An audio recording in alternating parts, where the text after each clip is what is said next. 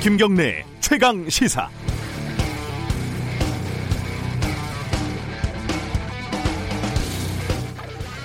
운전하다가 신호 위반을 하면 어떻게 됩니까? 법, 범칙금 이런 게 나오죠. 신호 위반을 한 번 했다고 다시는 운전을 못하게 한다거나 인간 말종, 쓰레기 이렇게 심하게 비난하지는 않습니다. 더구나 사고가 나지도 않았으면 말이죠. 재와 벌에는 등가성이 있어야 한다고 하는데 안타깝게도 사회적인 비난에는 그런 게 없는 것 같습니다. 정의기억 연대에 대한 논란을 말씀드리는 건데요. 지금까지 나온 건 회계적인 오류가 있다는 사실인데 수십억을 횡령한 것처럼 마치 어, 착복을 한 것처럼 호들갑을 떨고 실제 내용을 알아보지도 않고 하루에 수천만 원 술값을 탕진한 것처럼 부풀리고 있습니다. 만약에 제가 회사 사람들 20명하고 회식하고 20만 원을 결제했는데 장부에 제 이름만 적혀 있다고 저보고 20만 원어치를 먹어치운 돼지 새끼 이렇게 비난하면 억울하지 않겠습니까? 이번 기회에 정의원을 해체하라, 수요 집회를 폐지하라 이렇게 외치는 사람들 뭔가 속셈이 있거나 애초에 마음에 안 들었는데 빌미가 생긴 거죠. 물론 작용과 반작용이겠지만 정의원을 비판하기만 하면 친일이다, 토착 왜구다 이렇게 욕하는 건 역시 문제 해결에 도움이 되지 않습니다. 처음 문제 제기를 한 이용수 할머니도 어, 정의연의 성과 폄훼하지 말라고 하지 않았습니까? 위안부의 피해는 우리가 끌어안고 해결해야 할 큰 숙제고 정의연은 지금까지 어려운 숙제를 어려운 환경에서 어렵게 풀어왔던 우리 사회의 큰 자산입니다. 20년 동안 월급 모아서 집 한 채 장만했는데 하수구 좀 막힌다고 집을 부숴버릴 수는 없는 거 아니겠습니까? 싸울 땐 싸우더라도 문제는 해결을 해야죠. 정의연도 억울하다고만 하지 말고 기부금 내역을 어떤 적정 수준으로 공개하고 어떻게 검증을 받을 것인지 조금 더 진전된 대답을 내놔야 할 것 같습니다. 5월 14일 목요일 김경래의 최강시사 시작합니다.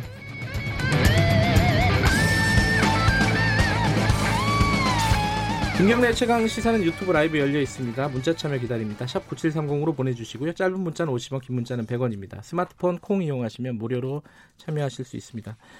어, 저희 일부에서는요, 어, 좀 전에 제가 오프닝에서도 말씀드렸는데, 이용수 할머니 기자회견 뒤에 둘, 어, 정연을 둘러싼 논란, 오늘은요, 그, 대한변협 일제 피해자 인권특별위원장 최봉태 변호사님, 이용수 할머님하고 좀 각별한 관계시라고 많이들 알려져 있죠.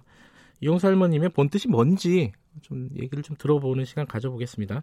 2부에서는 총선으로 잠깐 쉬었던 코너입니다. 최고의 정치 오늘부터 다시 시작합니다. 더불어민주당 홍익표 의원, 미래통합당 윤영석 의원 잠시 후 여덟, 어, 2부에서 뵙겠습니다. 가 아니라 2부에서 코너 진행합니다.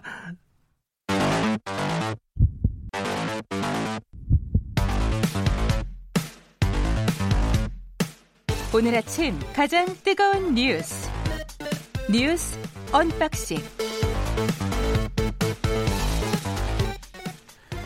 네, 어, 오늘 아침 가장 뜨거운 뉴스 뉴스 unboxing 시작하겠습니다. 고발뉴스 민동기 기자 나와 있습니다. 안녕하세요. 안녕하십니까. 그리고 KBS의 김양순 기자 나와 있습니다. 안녕하세요. 네, 안녕하세요. 코로나부터 좀 정리를 해보죠. 코로나 어, 좀 심각하게 돌아가고 있죠? 그러니까 어제 오후 7시 기준으로요. 예. 이태원 클럽 관련 확진자가 모두 120명입니다. 네. 아, 지금 2차 감염자가 이 가운데 36%거든요. 네. 특히 지금 인천의 20대 학원 강사 같은 경우에는 그 과외를 했는데요. 네. 이 과외를 한 쌍둥이 남매가 2차 감염이 됐고요. 그 과외한 데가 우리 동네입니다. 아이고. 인천 사시는군요. 예, 예. 근데 이 또 이 남매를 가르친 다른 그 과외 강사 있지 않습니까? 예. 이 과외 강사도 양성 판정을 받았기 때문에 네. 혹시 3차 감염으로 확산이 되는 것 아니냐 이런 우려가 나오고 있는데요. 네. 특히 이 20대 학원 강사는 자신의 직업을 무직이라고 속이면서 이제 학원에도 가고 과외도. 다니면서 과외도 하고. 이렇게 예. 하면 피해를 키운 게 더 논란이 좀 되고 있습니다. 지금 이제 2차 감염, 3차 감염이 우려되고 있는 상황이고, 아, 뭐, 폭발적인 증가세는 아직은 없지만은, 그래도 좀, 뭐랄까요, 지켜봐야 되고, 되는 상황인 거죠, 며칠 더. 그렇습니다. 예. 특히 이제 이태원뿐만 아니고요. 예. 지금 다른 뭐 신촌이라든가 홍대 유흥 시설에서도 확진자가 나오고 있기 아, 때문에 예, 홍대 쪽에서도 나왔죠. 그러니까 이게 젊은 층을 중심으로 좀 이미 조용한 전파 이런 게 좀 진행이 된 것 아니냐라는 지금 우려가 나오고 있는데요. 지금 방역 당국은 그 밀집 시설의 위험도 평가 있지 않습니까? 네. 이걸 다시 해가지고요. 생활 속 거리두기 지침을 보완하겠다 이런 입장을 밝히고 있는데 좀 불안감은 더 확산이 되는 것 같습니다. 홍대하고, 어, 지금 이태원하고는 아직 연관관계가 없습니다. 없습니다. 예. 연관관계는 없는데 예. 이게 전문가들이 사실 사회적 거리두기를 생활 속 거리두기로 바꾸자라고 할 때 많은 걱정을 했잖아요. 네. 마음이 풀어진 상태에서 위험할 수 있다라고 그렇죠. 했는데 특히 젊은 층들이 요즘에 보면은 마스크 안 쓰고 다니는 사람들 많다라는 제보들이 네. 좀 잇따르고 있는데 어, 연관성이 홍대랑 이태원 사이에는 역학관계상 나타나진 않았어요. 네. 하지만 다만 이제 마음 속에 어떤 방역에 대한 불안감이 조금 더 옅어졌고 네. 마음을 두고 살다 보니까 이런 점은 지금 당장 조여야 된다라는 의견들이 나오고 있습니다. 그렇죠. 이게 연관 관계가 없으니까 더 위험한 거죠, 사실. 그렇죠. 그렇죠. 추적이 어디서 시작되는지 를 모르는 지금 상황이니까요. 네. 아, 코로나 상황은 이번 주가 굉장히 좀 고비 중에 하나일 것 같은데 네. 좀더 지켜보고요. 아까 제가 오프닝에서 잠깐 말씀드렸는데 정의기억연대 이 상황이 어, 한마디로 얘기하면은 뭐 점입가경이다. 뭐 이렇게 네. 표현할 수도 있을 것 같아요. 네, 모 신문에서 이렇게 썼더라고요. 정의기억연대는 정의도 없고 기억도 없고 연대도 없더라.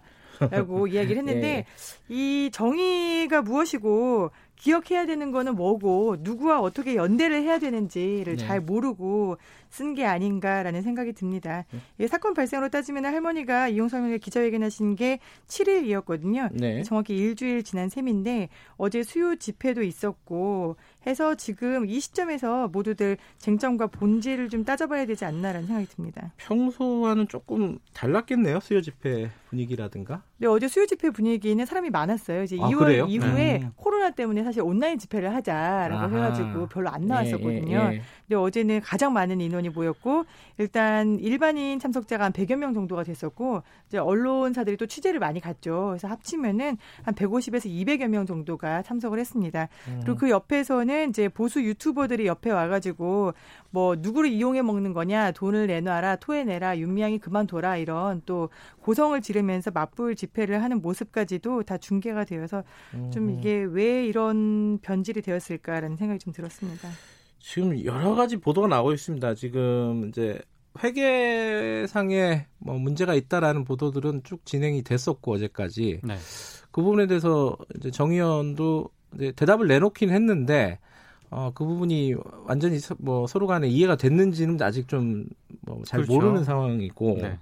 근데 오늘은 보니까 이용수 할머니 관련된 기사가 두 가지가 나왔는데 하나는 이용수 할머니가 편지를 통해 가지고 언론사 에 입장을 밝힌 게 부분이 있죠. 네. 그죠? 그리고 또 하나는 중앙일보가 인터뷰를 했는데 네. 그 내용이 조금 두 개가 달라요. 그래서 좀 헷갈리는데 좀 정리해 보죠. 그 먼저 언론사의 입장 밝힌 부분은 어떤 내용이었어요? 그러니까 가해국인 일본의 공식적 범죄 인정 사과, 네. 그다음에 진상 규명과 법적 배상금 재발 방지를 위한 제도, 적인 장치 마련 등을 촉구를 했고요. 네. 그러면서 그 윤미향 그 당선자 있지 않습니까? 예. 어, 정의연의 활동 방식에 대해서 언론들이 각종 의혹을 제기하고 있는데 기성 언론의 근거 없는 억측과 비난, 편가르기 하지 마라 이렇게 또 비판을 했습니다. 네. 그러면서도 정의기억 연대를 향해서요.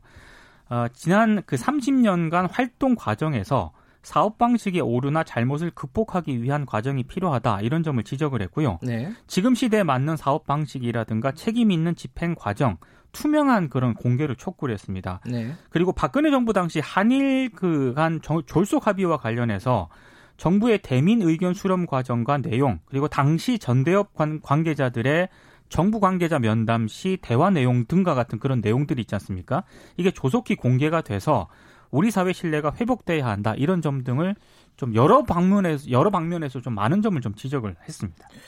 그런데 어, 중앙일보는 어, 이용사 할머니와 따로 만나가지고 인터뷰를 길게 예, 했더라고요. 월간 중앙 단독 인터뷰 사실이 예. 저희 취재팀에 어제 오후에 전달이 됐거든요. 아 그래요? 네, 사실 어. 어제 7일 이후에 많은 기자들이 대구에 내려가서 아, 이모 암자에 묻고 계시다라는 이용수 할머니를 만나려고 그랬겠죠. 모두 음, 노력을 음. 많이 했어요. 네. 네. 근데 지금 이용수 할머니 전화기가 꺼져 있는 상태였고요. 그 이후에 네. 지금 그 수양딸 분과 공식적인 통로로 해서 기자들이 이야기를 했는데 아무도 만나지 않겠다라고 하다가 이제 딱 한 명과 인터뷰를 했는데 그게 월간 중앙 기자였던 겁니다. 음. 그래서 그 부분에 대해서 월간 중앙 기자와 인터뷰를 한 게 석연치 않다라는 의견들이 있었는데 그 내용을 보면은 역시 어제 언론사에 보내셨던 입장문과는 상당히 결이 다릅니다. 음. 네. 자, 어제 언론사에 보낸 입장문은 이 폄훼와 소모적인 논쟁은 지양해야 한다라는 게 핵심이거든요. 네. 그러니까 지난 30년 동안 진실을 밝히기 위해 투쟁 과정에 나타났던 사업 방식의 오류나 잘못은 극복하자. 즉 네. 대승적으로 앞으로 나아가자라는 내용인데 월간 중앙과의 인터뷰 내용을 보면은 수요 집회는 그만해라. 윤미향과는 화해 안 한다. 정치로 풀 수 있는 문제가 아니다. 학생들이 너무 불쌍하다. 내가 기부금을 그렇게 공개하라고 했는데 지금까지도 공개하지 않았다. 음. 라는 어떻게 보면은 상대방에 대해서 잘못을 계속 지적하는 네. 그러니까 입장문에서의 어떤 앞으로 나아가자라는 대승적인 차원은 보기 어렵고 그렇죠. 네. 네가 잘못했고 뭐가 잘못됐고 지금도 마음에 안 들고 앞으로도 화해 안 해. 이런 식으로 인터뷰가 진행되어 있어서 약간 고개를 좀 갸웃하게 됩니다. 이게 짧은 인터뷰가 아니라 꽤 길게 했고 전문은 뭐 나중에 공개를 한다고 하고 네. 어, 중앙일보에 나온 것만 해도 또 짧지 않은 기사예요. 그렇습니다. 근데 네. 보면은 음, 이용사 할머니가 정의안에 대해서 굉장히 어, 여러 가지 일단 감정도 안 좋고 어, 사실관계에 대해서 비판적인 시각을 갖고 있는 건 사실인 것 같아요. 그렇죠. 네. 예.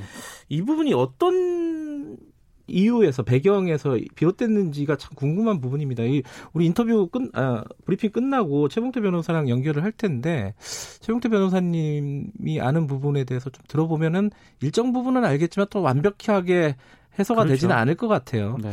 참 걱정입니다. 이게 어 원래 이제 사실 피해자 단체와 그 피해자 단체를 함께, 함께 하는 사람들과의 갈등은 굉장히 오래된 일이거든요. 네, 네. 어쩔 수 없이 벌어진 일이기도 하고요. 근데 어떤 부분이 문제가 있는지 이 부분은 조금 더 보긴 봐야 될 것 같습니다. 네, 그리고 뭐 기금을 투명하게 쓰자는 문제 제기해서 제가 이제 그제 회계 투명성 얘기하면서 참여연대를 언급했었는데요. 이게 법적으로 공익 법인이 연간 100만 원 이상 기부금을 사용하면은 사용처하고 대상을 밝혀야 하거든요. 네. 뉴스타파도 하시고 계시잖아요. 네. 네, 근데 이걸 제대로 지키는 것이 사실 참여연대랑 뉴스타파 정도거든요. 왜냐면은 회계사와 변호사를 다 따로 둬야 되기 때문에 그렇죠. 예. 처음부터 쉬웠던 것도 아니고 지금도 쉽지 않은 일인데 이게 시민사회 단체에 대한 어떤 공격으로 프레임을 잡으면은 누가 기부하겠습니까? 그리고 네. 누가 운동하고 누가 끌고 나가겠습니까? 그리고 그 이용수 할머니 입장문이 있지 않습니까? 네. 오늘 많은 언론들이 이걸 보도를 했는데 그러니까 조선일보와 뭐 동아일보 이런 언론들은 그 기성 언론 비판한 부분이 있지 않습니까? 음. 또이 부분은 쏙 빼고 보도를 했더라고요. 그러니까 폄훼하지 마라 정, 네. 어, 정의연의 지금 이 성과를 폄훼하지 마라라는 부- 부분이 있는데 그 부분은 또 빠져 있죠. 쏙 음. 빼고 보도를 했습니다.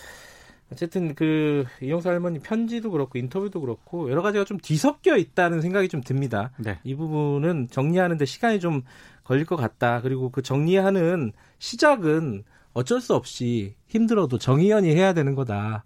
이거는 그런 생각이 듭니다. 아, 다음 아이템으로 넘어가죠. 그 세월호 관련된 소식이 어제 하나 들어온 게 있어요. 이거는 사실 그 세월호 당일에 청와대에서 무슨 일이 있었느냐. 특히 그렇죠. 이제 박근혜 전 대통령 7시간 그 부분하고 연관되는 문제이기도 하고요. 근데 네. 거기에서 새로운 얘기가 나온 거죠, 지금. 그러니까 사회적 참사 특별조사위원회가 어제 기자회견을 열었는데요. 네. 원래 그 박근혜 청와대가 아, 세월호 참사가 발생한 2014년 4월 16일 그 당일 오전 9시 19분 YTN 보도를 통해서 사건을 최초로 인지했다 이렇게 주장을 해왔거든요. 네. 그리고 9시 24분에 청와대 내부에 해당 사실이 전파가 돼서 대통령 보고와 초동 조치를 취했다는 게 지금까지 청와대가 밝힌 주장입니다. 네. 사실 이거는요. 그 재판에서도 검찰과 법원이 이거를 팩트 사실로 전제하고 배- 재판이 진행이 됐었는데 네. 어제 사참위가 국가기록원 등에서 입수한 자료를 공개를 했는데요.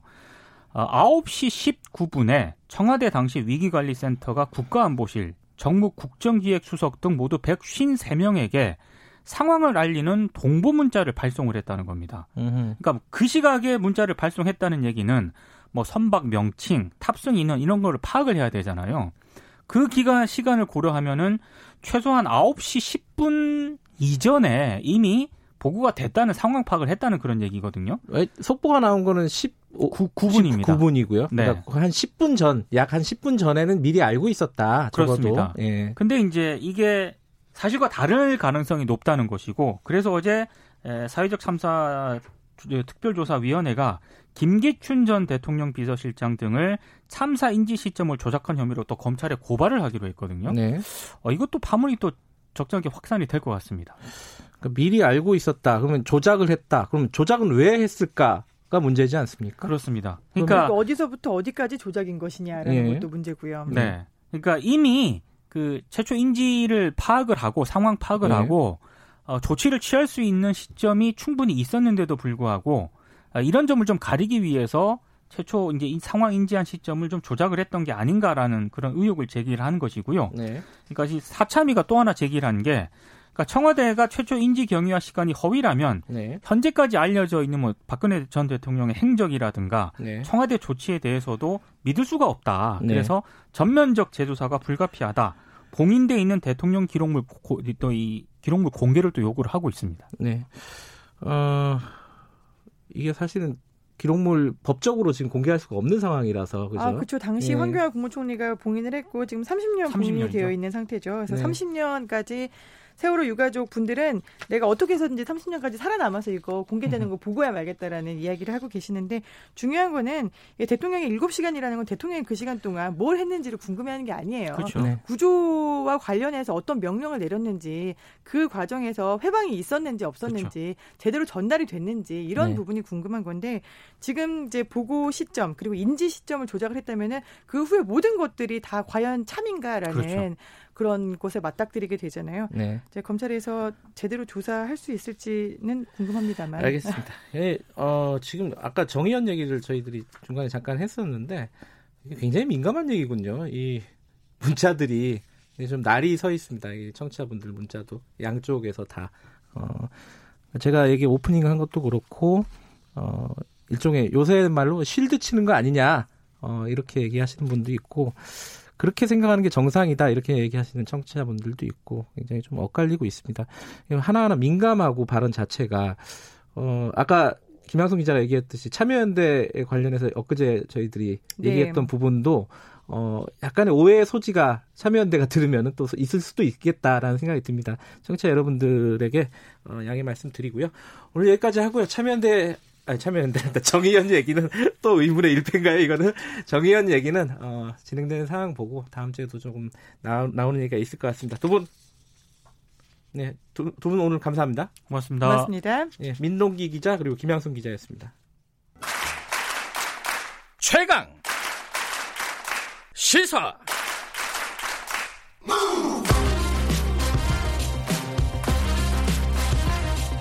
지금 여러분께서는 김경래 기자의 최강 시사를 듣고 계십니다. 네, 김경래 최강사 듣고, 듣고 계십니다.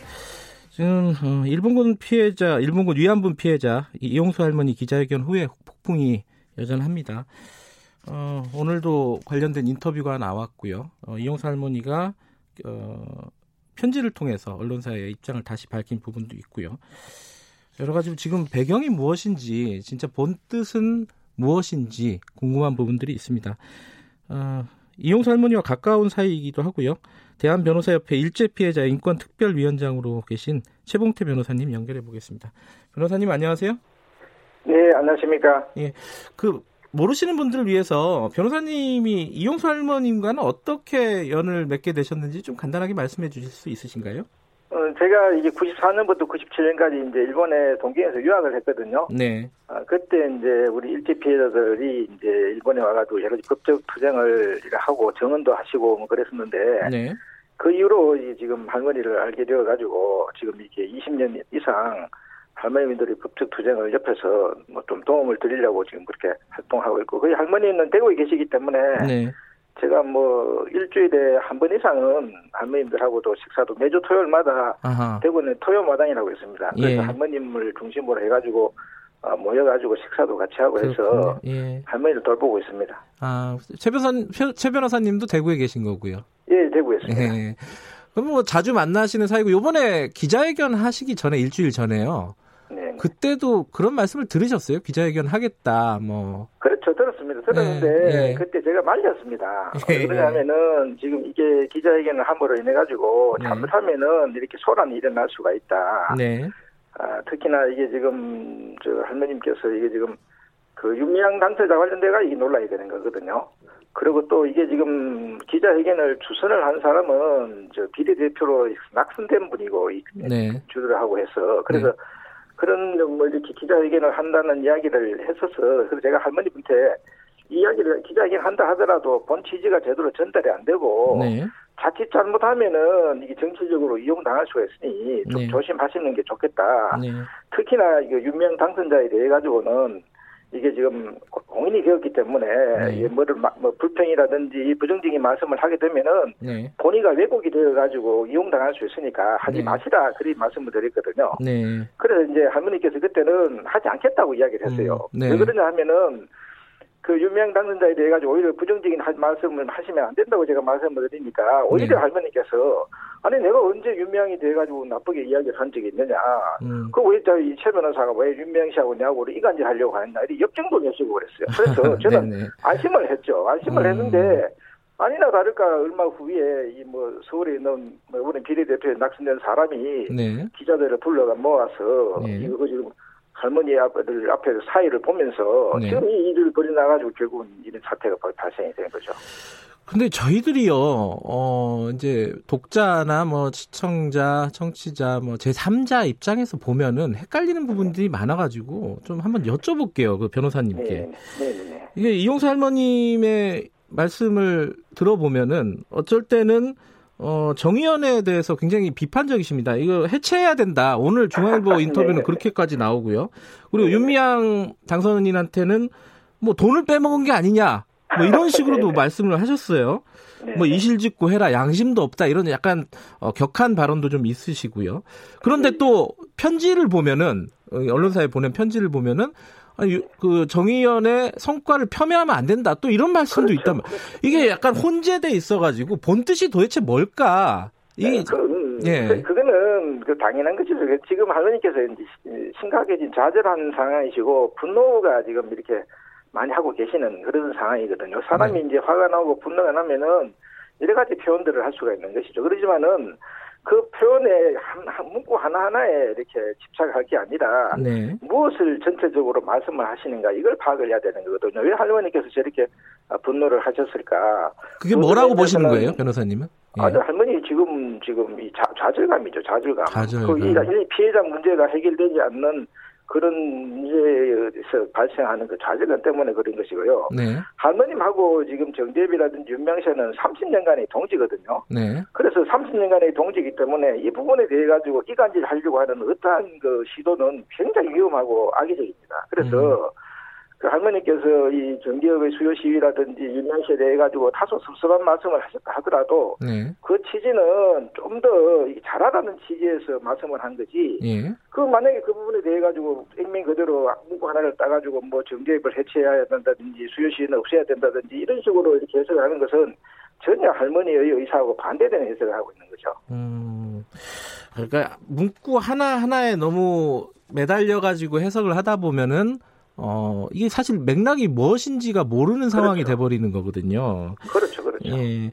하지만 어 지금 이제 할머니가 기자회견을 한 뒤에 어, 네. 정의연의 어떤 회계 문제라든가 이제 물론 어 사실에 근거한 얘기도 있고 사실에 근거하지 않고 어, 너무 나간 얘기도 있지만은 회계 문제라든가 뭔가 어 그 기부금 관리에 문제가 있는 거 아니라는 의혹 제기가 계속 있습니다. 이 부분은 변호사님 어떻게 보세요? 그래서 할머님께서 그, 그 정대협의 그 재정 상황에 대해 가지고 알 수 있는 위치도 아니지 않습니까? 음. 그 무슨 뭐 내부자에서 어떤 근거를 근거로 해가 문제가 있는지 제기한 것도 아니고 그날 네. 제가 현장에서 자 끝날 때쯤 돼 가지고 걱정이 돼서 한번 가봤는데 네. 그때 제가 어, 무슨 문제가 있느냐 하니까 그 네. 앞에 있었던 들었던 뭐 기자들 같은 경우는 뭐별 문제가 아닙니다. 이거 뭐 저 이런 걸 왜 기자회견 하셨는지 모르겠다 이렇게 이야기를 들어서 저는 안심을 했는데 네. 나중에 뭐 보도가 되는 걸 보니까 뭐 온갖 이야기가 다 나오고 하는데 지금 네. 재정 어, 정대협의 재정 문제와 관련돼 가지고 할머님이 말씀하신 취지는 네. 좀더 피해자 문제를 해결하는데 좀 많이 그 노력을 해주면 좋겠다 그런 네. 이야기를 취재에서 말씀을 한 거지. 예. 그 정대협에서 무슨 세계 부정이 있는지 내가 할머니에서 어떻게 합니까? 네. 그리고 그런 할머니가 그런 말씀을 하셨으면은 기사를 쓰려 그러면은 정대협에서 어, 이 부분에 대해서 어떻게 생각하는지 그 근거는 뭔지 이걸 보고 기사를 써야 되지. 예. 할머니 말씀하신다고 해가지고 그걸 갖다가 다 그냥 사실인 걸 인정하는 쪽으로 해가 기사를 써버리면 또 할머니께서는 이게 보도가 나니까 아, 본인이 의심을 했던 것이 또 사실인 거 아니냐 또 이런 오해를 하신다. 아하. 지금 이제 정대협이라고 하신 건 이제 정의연의 예, 예전 이름이죠. 예. 그렇죠. 근데 아까 그 말씀 하셨잖아요. 그 어, 기자회견을 주선한 사람이 그 가자 평화 인권당의 최용상 대표로 지금 알려져 있지 않습니까? 그런데 그 부분에 대해서 할머니께서는 이렇게 얘기했어요. 최, 최 대표하고는 어 기자들 연락처 정도 소개시켜 달라. 요 정도만 한 거지 여기에 관여한 거 전혀 없다. 이렇게 말씀을 중앙일보에는 했거든요. 이건 아니, 어떻게 봐야 될까요? 기자들 부른 사람이 최영상 씨고 아 그래요? 그 관련되어 가지고 지금 할머니 할머니께서 그렇다고 해서 뭐 그런 사람들이 이거 뭐 어떤 그 조작이라든지 지시에 의해 가지고 움직이는 분이 아니거든요. 할머니가 얼마나 정신이 맑으신 분인데 네 네. 뭐 그런 사람들이 뭐 뒤에서 있다고 이야기해가지고 그 이용당하고 그러진 않습니다. 그러지 않는데 예. 문제는 이 사람이 기자들을 불러 모아가 자기를 사회를 대구에서 봤다는 것이거든요. 네. 그리고 그 부분에 대해서는 그전에도 그런 움직임이 있어서 그래서는 안 된다고 제가 최영상 씨한테도 경고도 했었고 네. 할머니한테도 그런 이런 그 부분에서는 하시면 안 된다고 이야기해서 그 저는 안심을 했죠. 할머니께서 이제 그 뭐 양 양 저, 저, 윤양씨에 대한 부정적인 이야기는 경솔하게는 안 하시겠지, 이런 생각을 했는데, 네. 그때 이제 가보니까 뭐 그, 그, 그 사람이 사회를 보면서 뭐 이렇게 이야기를 하면서 이 흘러가는 분위기가 네. 이게 의도된 유도 진물도 많이 그 기자들이 하고 그래서 아 이거 참 그좀 걱정을 음. 안 하긴 안 하긴 했, 했습니다. 그래서 네. 저도 지금 가모님께서 잘 이렇게 서신해 오셨는데 네. 몇 건에 대해 가지고 일을 했을까 한편으로는 좀 섭섭한 마음도 있지만 또 한편으로 생각하면은 우리가 할머니 얼마나 생각이 깊으시기 때문에 네. 제가 가름을 못하는 수도 있거든요. 그래서 할머니께서 1년 전부터 뭐 오늘 얼굴 신문에 보니까 1년 전부터 여러 가지 고민을 하셨다 하니까 할머니에서 깊은 생각은 하셨겠죠. 하셔가지고 저도 다 가르면 안 됩니다만은 적어도 지금 유명 당선자가 그 국회의원이 되어서는 안 된다든지 수요시를 안 해야 된다 하는 것은 할머니의 그 진위를 갖다가 100% 왜곡하는 건 확실합니다. 음.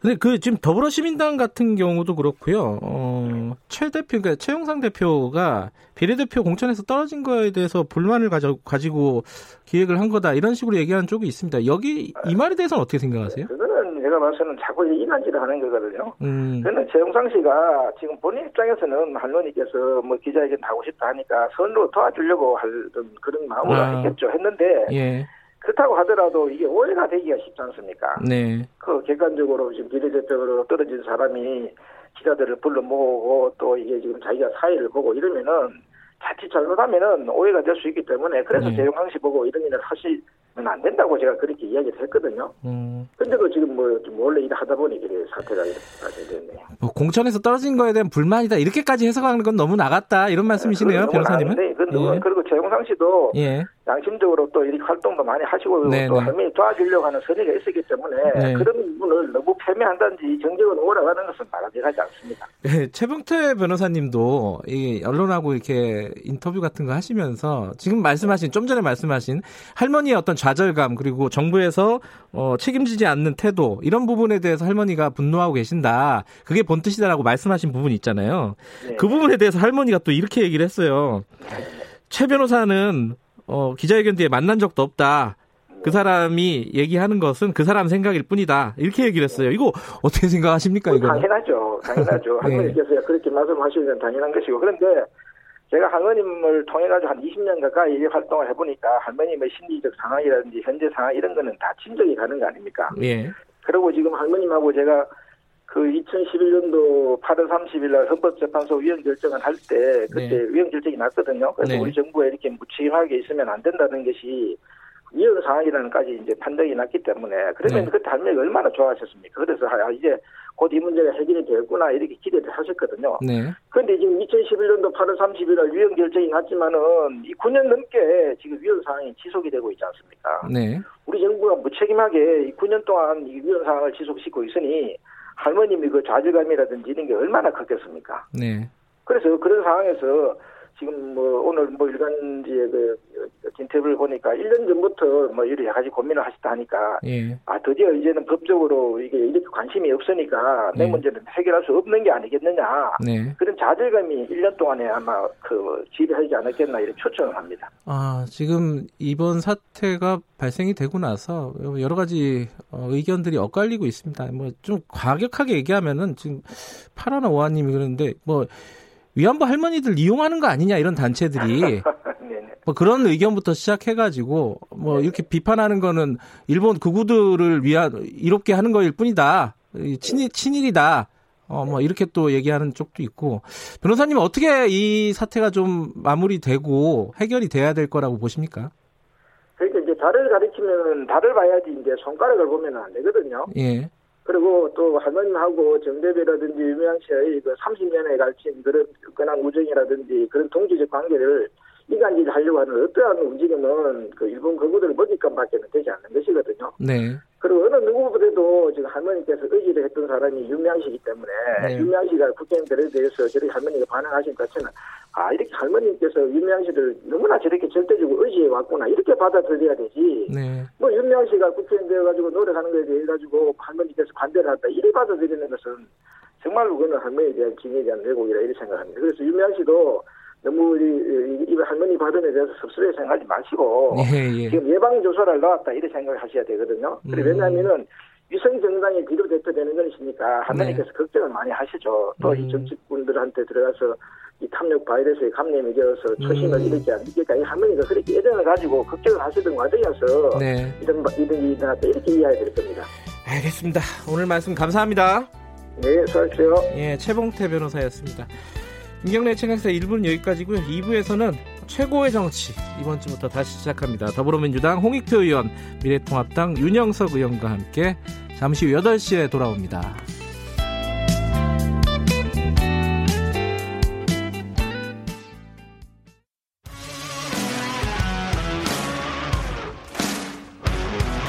탐사보도 전문 기자 김경래 최강 시사.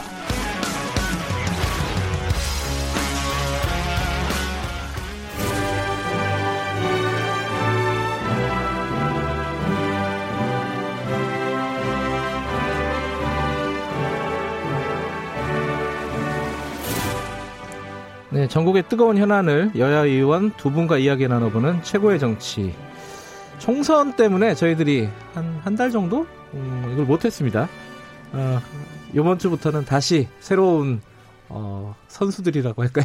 새로운 분들과 함께 문을 열도록 하겠습니다. 매주 목요일 만납니다. 이번 주부터는 어, 두 분 소개를 해드리겠습니다. 이 두 분다 어, 양 당의 수석 대변인으로 활약을 했던 분들이고 말씀이야 뭐 워낙 잘하시는 분들이기 때문에 청취자 여러분들도 어, 들을 얘기들이 많으실 것 같습니다. 어, 편의상 야당부터 소개를 하죠. 미래통합당 윤영석 의원님 나와 계십니다. 안녕하세요. 네, 반갑습니다. 예, 그리고 더불어민주당의 홍익표 의원님 나와 계시고요. 네, 안녕하세요. 예. 어, 유튜브 라이브 방송 열려 있고요. 문자 참여 기다립니다. 샵 9730으로 보내 주시면은 저희들이 적절한 질문이 있으면 소화하도록 하겠습니다. 짧은 문자는 50원, 긴 문자는 100원이고요. 스마트폰, 스마트폰 콩 이용하셔도 좋고요. 자, 두 분 다 이제 첫 시간이니까, 어, 20대 국회 임기 얼마 안 남았고요. 어, 좀 있으면 이제 21대 열리는데, 뭐, 보는 사람들도 그렇지만 안에 계신 분들이야 더 이제 마음이, 어, 새로운 마음? 뭐, 약간, 싱숭생숭한 마음도 좀 있을 것 같고, 자, 21대 국회는 요거는 조금 바꾸겠다? 이렇게 만들어 가겠다? 뭐, 각오 같은 거 한 말씀씩, 요번에 먼저 여당부터 하죠. 뭐, 어, 홍익표 의원님부터, 예. 네, 어, 국민들께서 그 선택해 주셔가지고 다시 기회를 갖게 됐습니다. 감사드리고요. 어, 이번 그 국회의원 선거 과정에서 드러난 민심을 보면 코로나 19 극복에 대한 그 기대, 그 다음에 어, 코로나 극복 이후에 소위 얘기하는 그 경제, 그 다음에 우리 사회 문제에 대해서 근본적인 해법을 좀 만들어내야 된다, 국회가.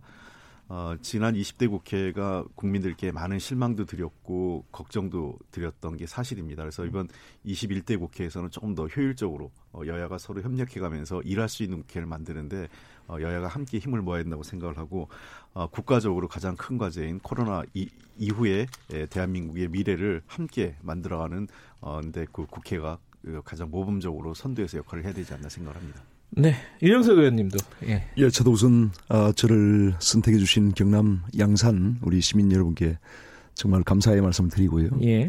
아, 지금 상당히 참 어려운 그런 어, 난국인데 아, 저희 이제 걱정은 지금 그 국가의 어떤 여러 가지 어떤 권력이 너무 한쪽으로 지금 기울어져 있어서 참 걱정입니다. 그래서 국회라도 좀 이렇게 서로 대화하고 타협해서 정말 생산적인 그런 어, 결과물을 어, 만들어냈으면 좋겠는데 어, 그러기 위해서는 이제 지금 이번에 더불어민주당과 시민당이 합당을 하면서 180석의 그런 정당이 지금 탄생을 했어요. 그래서 좀 너무 일방적으로 이렇게 끌어갈 것이 아니고 정말 야당의 그런 목소리도 귀를 기울이고 또 야당을 지지했던 그런 아, 국민들의 그런 입장도 헤아리면서 어, 좀 우리 어, 민주당이 좀 이렇게 여당으로서 좀 양보하면서 타협하면서 이렇게 갔으면 참 좋겠다는 생각을 하고 있습니다.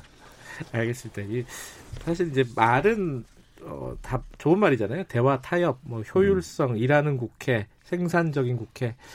아, 이게 21대 국회는 조금이라도 낮았으면 좋겠는데 어, 저희 최고의 정치도 어, 조금 더 나아진 최고의 정치가 될 것으로 어, 믿어 의심치 않습니다. 예, 오늘 처음 한 얘기는요, 이제 원 구성이 좀 앞두고 있는데, 원 구성 21대 원 구성이요. 지금 이제 위성 정당이라고 이제 뭐 표현해도 될 것 같아요, 그죠? 위성 각 당의 위성 정당이 있는데 더불어시민당하고 미래 미래한국당하고 그 통합 통합 문제가 지금 당, 당장 걸려 있잖아요. 합당이라고 해야겠죠? 네. 미래통합 어, 더불어시민당은 지금 찬성이 가결됐으니까 어, 바로 가는 거죠? 합당되는 거죠? 네, 그렇습니다. 지난 그 지난 5월 7일 날 전당원 투표도 권리당원 투표를 했고요. 예. 그다음에 그 13일 날 중앙위원회가 열려서 합당 가결을 통과를 시켰습니다. 그래서 최고위의 그 관련된 권한을 위임했기 때문에요. 어, 더불어 시민당 측과 협의, 합의가 되면 어, 마지막으로 선관위 신고 등 실무적인 절차 문제만 처리되면 합당 절차가 완료될 것으로 보입니다. 자, 이 미래한국당이 조금 복잡한 것 같아요. 뭔가 교통 정리가 됐습니까? 이게? 지금 뭐 이걸 교통 정리를 하고 말고 할 그런 상황은 아니고요. 그래요? 엄연히 이제 선거법 또 이제 정당법에서 탄생한 그런 정당이기 때문에 음. 어, 지금 어 미래 한국당이 이제 19석 그런데 이걸 이제 강제할 수 있는 그런 방법이 없지 않습니까? 예. 결국 이제 미래 한국당 내에서 이제 그런 의사 아, 일치를 해서 아, 결정을 해서 이렇게 이제 합당을 하겠다고 해야 되는데 저희들도 사실 걱정입니다. 저는 이제 개인적으로 어 합당을 해야 된다고 생각하고요. 아, 그다음에 어. 어 우리 미래통합당의 의원들 지금 다수도 아마 대다수일 겁니다. 통합을 해야 된다고 생각하는데 좀 미래통합 미래 한국당의 입장이 요즘 조금 다른 것 같아요. 음. 그래서 이제 어 조금 걱정스럽고 결국은 이제 이러한 그 어, 준연동형 비례대표제라고 하는 뭐 전 세계에 정말 없는 이러한 기형적인 정당 구조를 낳은 게 결국은 이제 지금 민주당과 또 사플러스 완의 그좀 합의죠. 그런 결과에서 이러한 그 기형적인 어 혼란이 발생을 했는데 우선 그 어, 21대 국회에서 전반기 중에 빠른 시일 내에 이 연동형 비례대표제 이 선거법을 정말 폐지를 해야 됩니다. 최근에 그 KBS에서 보니까 4월 7일 날 여론조사를 했던데 70% 지금 국민들이 반대를 하거든요. 폐지해야 된다. 그래서 폐지를 하는 게 맞고 여하튼 어 그럼에도 불구하고 지금 한국당 그리고 미래 한국당과 이 통합당의 합당은 저는 빠른 시일 내에 이루어진다고 생각하고 그래야지 어떤 국민들께서 혼란을 겪지 않는다고 저는 생각합니다. 네. 어떻게 어떻게 생각하십니까? 지금 미래한국당하고 미래통합당 분, 그 지금 얘기하고 있는 과정에 대해서. 네, 뭐 다행히 우리 윤영석 의원님께서 합당해야 된다고 말씀하셨으니까 뭐 저하고 이견은 없는데요. 어, 아까 몇 가지 말씀하셨기 때문에 첫 번째 그 선거법 개정 문제는 어 글쎄요, 하여간 그 연동형 비례제도를 없앨 건지 아니면 진짜 제대로 정착시킬 건지 네. 어떤 방향에 대해서 어, 논의가 필요하다고 생각합니다. 그리고 어쨌든 지금 문제 그 결함을 보인 어, 지난 21대 선거 국회의원 선거법은 반드시 저도 개정이 필요하다. 어떻게 개정하는지는 조금 더 사회적 공론화 과정을 거쳐야 된다고 생각을 하고 두 번째는 이게 뭐 위성 정당이라고 했지만 사실 좀 부끄러운 일이죠. 그 여야가 각각 그 위성 정당을 만들어서 국민들에게 표를 얻었는데 어, 당초 약속한 데 다를 국민들께 약속한 것이 합당하겠다고 약속을 했지 않습니까? 그러면 음. 빠른 시일 내에 꼼수나 반칙하지 말고 합당해서 만드는 것, 그 합당을 해서 국민들에게 어, 그 정정당당하게 어, 평가받고 앞으로 그 국회 운영을 하는 것이 맞다고 생각을 합니다. 위성 비례정당이어서 위성 교섭단체까지 만들어지고 이러면 이거는 정말 국회 운영 자체가 어, 그 선거에 의해서 선거 때도 꼼수가 되고 운영 국회 운영도 어, 꼼수와 반칙으로 되는 거기 때문에 이것은 좀 바람직하지 않다 생각합니다. 그 김태년 원내대표께서 그 더불어민주당 저희들 인터뷰하면서 그런 얘기 했습니다. 만약에 교섭단 단체 만들어도 인정 못 한다. 그래서 제가 아니 법적으로는 인정해야 될 텐데 그랬더니 아, 무조건 인정 안 한다. 네. 어 이거는 막 막장 정치다. 이렇게 얘기를 했어요. 교섭단체 만들려는 분위기가 있는 거 사실 아니에요? 그런 인터뷰들도 꽤 있던데. 네, 보니까. 네, 방금 그 예. 김태년 예. 어, 신임이 원내대표 이제 말씀하셨는데 예. 지금 민주당의 이제 당 대표께서도 뭐 이렇게 미래통합당과 미래한국당을 뭐 쌍두뱀이다. 또 어, 김태년 원내대표도 무슨 막장 정치다 이렇게 이제 정말 독설을 지금 하고 있는데 이게 시작부터 이렇게 참 막말하고 독설을 하면 안 됩니다. 안 되고 어 그리고 이제 민주당에서 미래 한국당의 그 내부의 어떤 그런 일에 개입을 해가지고 음. 뭐 합당을 하라느니 말하느니 이런 자체가 음. 정말 그 어, 180석 거대 여당의 그런 그 아나무인적인 그런 행태죠. 그래서 그런 식으로 접근해서는 안 됩니다. 그래서 음. 뭔가 좀 설득을 하고 그다음에 일단 그 지금 현재 미래통합당의 이런 지도 체제가 아직 정비가 안 됐잖아요. 거기다가 이제 미래한국당도 아직 여러 가지 어떤 그 어, 대부분 초선이기 때문에 그 당에도 시간을 줘야 됩니다. 그래서 이걸 뭐 다른 그 여당이 들어가지고 이걸 합당을 하라는 식으로 해서는 안 되고요. 그러니까 그 당의 어떤 민주적인 절차를 거쳐서 뭔가 어, 정말 국민을 바라보고 해야 되지 않겠습니까? 그래서 미래 한국당이나 이런 쪽에서도 어, 그런 국민들의 뜻을 헤아리고 있을 겁니다. 그래서 네. 좀 시간을 주고 그런 어, 자연스럽게 앞으로 이제 원구성 협상이 아마 5월달, 6월달 계속 될 텐데요. 그런 과정에서 통합이 될 수 있도록 그렇게 해나가면 좋겠다고 생각합니다. 예. 홍익표 예. 뭐 다른 당의 내부의 문제에 간섭하자는 게 아니죠. 이것은 국민과의 약속을 지키라는 겁니다. 우리가 선거 때 국회의원들이 또 정치인들이 국민들에게 욕먹는 가장 큰 이유는요. 뭐, 뭐 정쟁을 하고 싸워서도 있겠지만 선거할 때 그 했던 얘기하고 선거 이후고 나서 그 약속을 지키지 않아서 신뢰를 저버린 게 좀 크다고 생각을 합니다. 그래서 어, 우리 김태년 대표가 얘기하신 얘기는 하신 말씀 하신 얘기는 약속을 지켜라. 그 합당하겠다는 것이 그 당초의 약속 국민과 한 약속이었기 때문에 그걸 지키라는 얘기고 두 번째는 교수단체를 인정하지 않겠다는 것은 법적으로 만약에 입시적으로 하면 국회법상 인정 안 할 수 있는 안 할 수 있는 방법은 없겠지만 네. 이것 자체가 아까 얘기했지 않습니까? 위성 정당에서 미성 교수단체의 의미를 해서 이것이 인용된다. 저 그 이 그대로 활용된다면 어, 또 다른 부작용이 있기 때문에 정치적으로는 인정할 수 없다 이런 의미로 이해해 주시면 되겠습니다. 예. 그래서 제가 한 말씀을 드리면 예, 말씀하세요. 이게 이제 근본적으로 근본적으로 솔직히 그 민주당이 이러한 그 연동형 비례대표제라고 하는 이런 기형적인 이런 그 법을 만든 것을 사실 반성을 해야 됩니다. 그래서 아, 지금 그 당초에 민주당이 처음에 이러한 법을 개정할 때 절대 위성 정당을 만들지 않겠다고 했어요. 안 그렇습니까? 네. 그거는 국민의 약속, 국민과의 약속을 어긴 거 아닙니까? 그렇게 해놓고 또 만들어 놓고 또 이렇게 합당을 하고 이런, 음. 이런 것이 바로 법을 잘못 만들었기 때문에 이런 일이 생긴 겁니다. 거기에 대해서 정말 통일한 반성을 해야 됩니다. 예, 저는, 그런 예. 그런 데 대해서 반성 한마디 없이 지금 야당이 이렇게 이제 참 그 궁지에 몰려서 정말 그 지금 총선 참패를 하고 이런 상황에서 어떻게든 어떤 견제와 균형의 어떤 그런 뭔가 민주주의 원리를 그래도, 그래도 작동하기 위해서 이렇게 뭔가 그 여러 가지 이제 지금 생각을 하고 있는 것인데 합당을 하지 않는다는 게 아닙니다. 그래서 네. 그런 부분에 대해서 자꾸만 그 여당의 대표들이 뭐 상도배민이 막장 정신이 이렇게 자꾸 이제 독설을 하고 이렇게 몰아세울 것이 아니고 정말 그 그래도 국민의 뜻에 의해서 뽑힌 정당 국회의원들이고 그 정당이기 때문에 일단은 시간을 주고요. 그 다음에 좀 지켜본 후에 정말 그 나중에 어떤 국민의 뜻과 반할 때는 그때 그런 공격을 해도 늦지 않다. 그런데 지금 시작도 하기 전에 이렇게 그 막말하고 독설하고 이렇게 해서 되겠습니까? 자꾸 막말이라 그러는데 그 그거 아니 상두뱀이 막말이 아니면 뭡니까? 그렇잖아요. 예. 아니 뭐 네. 막말로 한다면 뭐 저 그 계속 또 우리 김태년 대표에 대해서 또 백승주 의원께서 여러 가지 또 그러니까 그 그런 얘기를 하셨는데 정도 되면은 사실 정신 감정 받으라고 예, 그래서 원내 예. 대표 정도 되면은 네.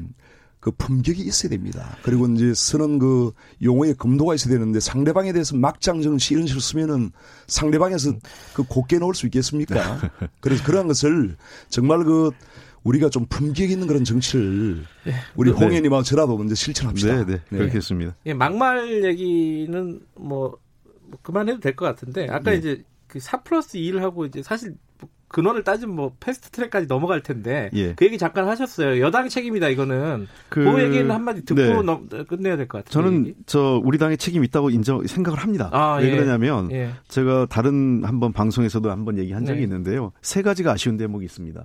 어, 첫 번째는 어, 패스트트랙 과정에서 위성 정당의 출연 자체를 막을 수 있는 제도적 장치를 넣지 못한 점. 네. 그리고 두 번째는 그, 그 연동형 비례정당 의석수를 정할 때 한 대략 20석 정도 였으면 사실상 위성 정당을 만들 동인이 사라지는데 음. 어 그것을 이제 일부 야당에서 반대하면서 그렇게 30석까지 늘려서 위성 정당 출연을 방, 그 야기한 요인을 제, 그 음. 원인을 제공한 측면. 그리고 마지막으로 선관위가 그 연동형 비례제도의 그 취지에 걸맞게 어 위성정당 출연을 그 반대했어요. 그 허용하지 않았어야 되는데 네. 그것 허용한 것 자체가 좀 아쉽다고 생각을 하고 그러나 그렇다 하더라도 그러니까 여당과 또는 아 저이 4플러스1에 참여한 정당들의 어, 잘못이 있다 하더라도 제도를 정, 취지를 정면으로 거스르는 꼼수를 쓴 당시 그 자유한국당 미래 이제 미래통합당이죠. 그것도 저는 그거는 좀 문제가 있다고 생각을 합니다.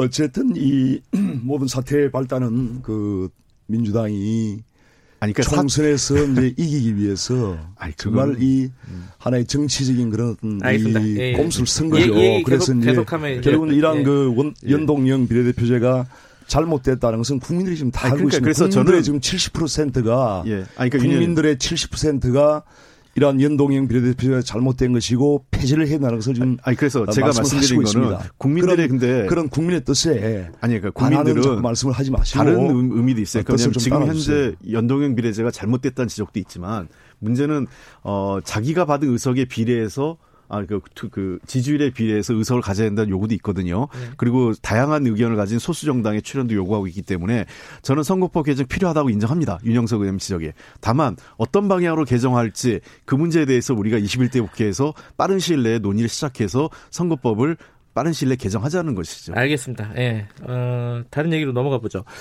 그, 지금 원구성이 되는 좀 있으면 시작이 되는데 거기서 지금 법사위 얘기가 나오고 있습니다. 이 김태년 어, 원내대표가 그 원내대표 선거할 때도 이제 공약으로 꺼낸 얘기죠. 법사위가 사실은 지금까지 국회에서 뭔가 법이 통과되는데 뭐 장애물이 되고 있다. 어, 체계 어, 어, 작구 심사 이것 때문에 어떤 발목 잡기에 어떤 그 역할을 하고 있다. 그래서 이제 법사위에서 그런 기능을 좀 없애자 이런 얘기를 했어요. 근데 그 좀 미래통합당 주호영 원내대표는 그건 좀 위험하다 이렇게 얘기를 했고요.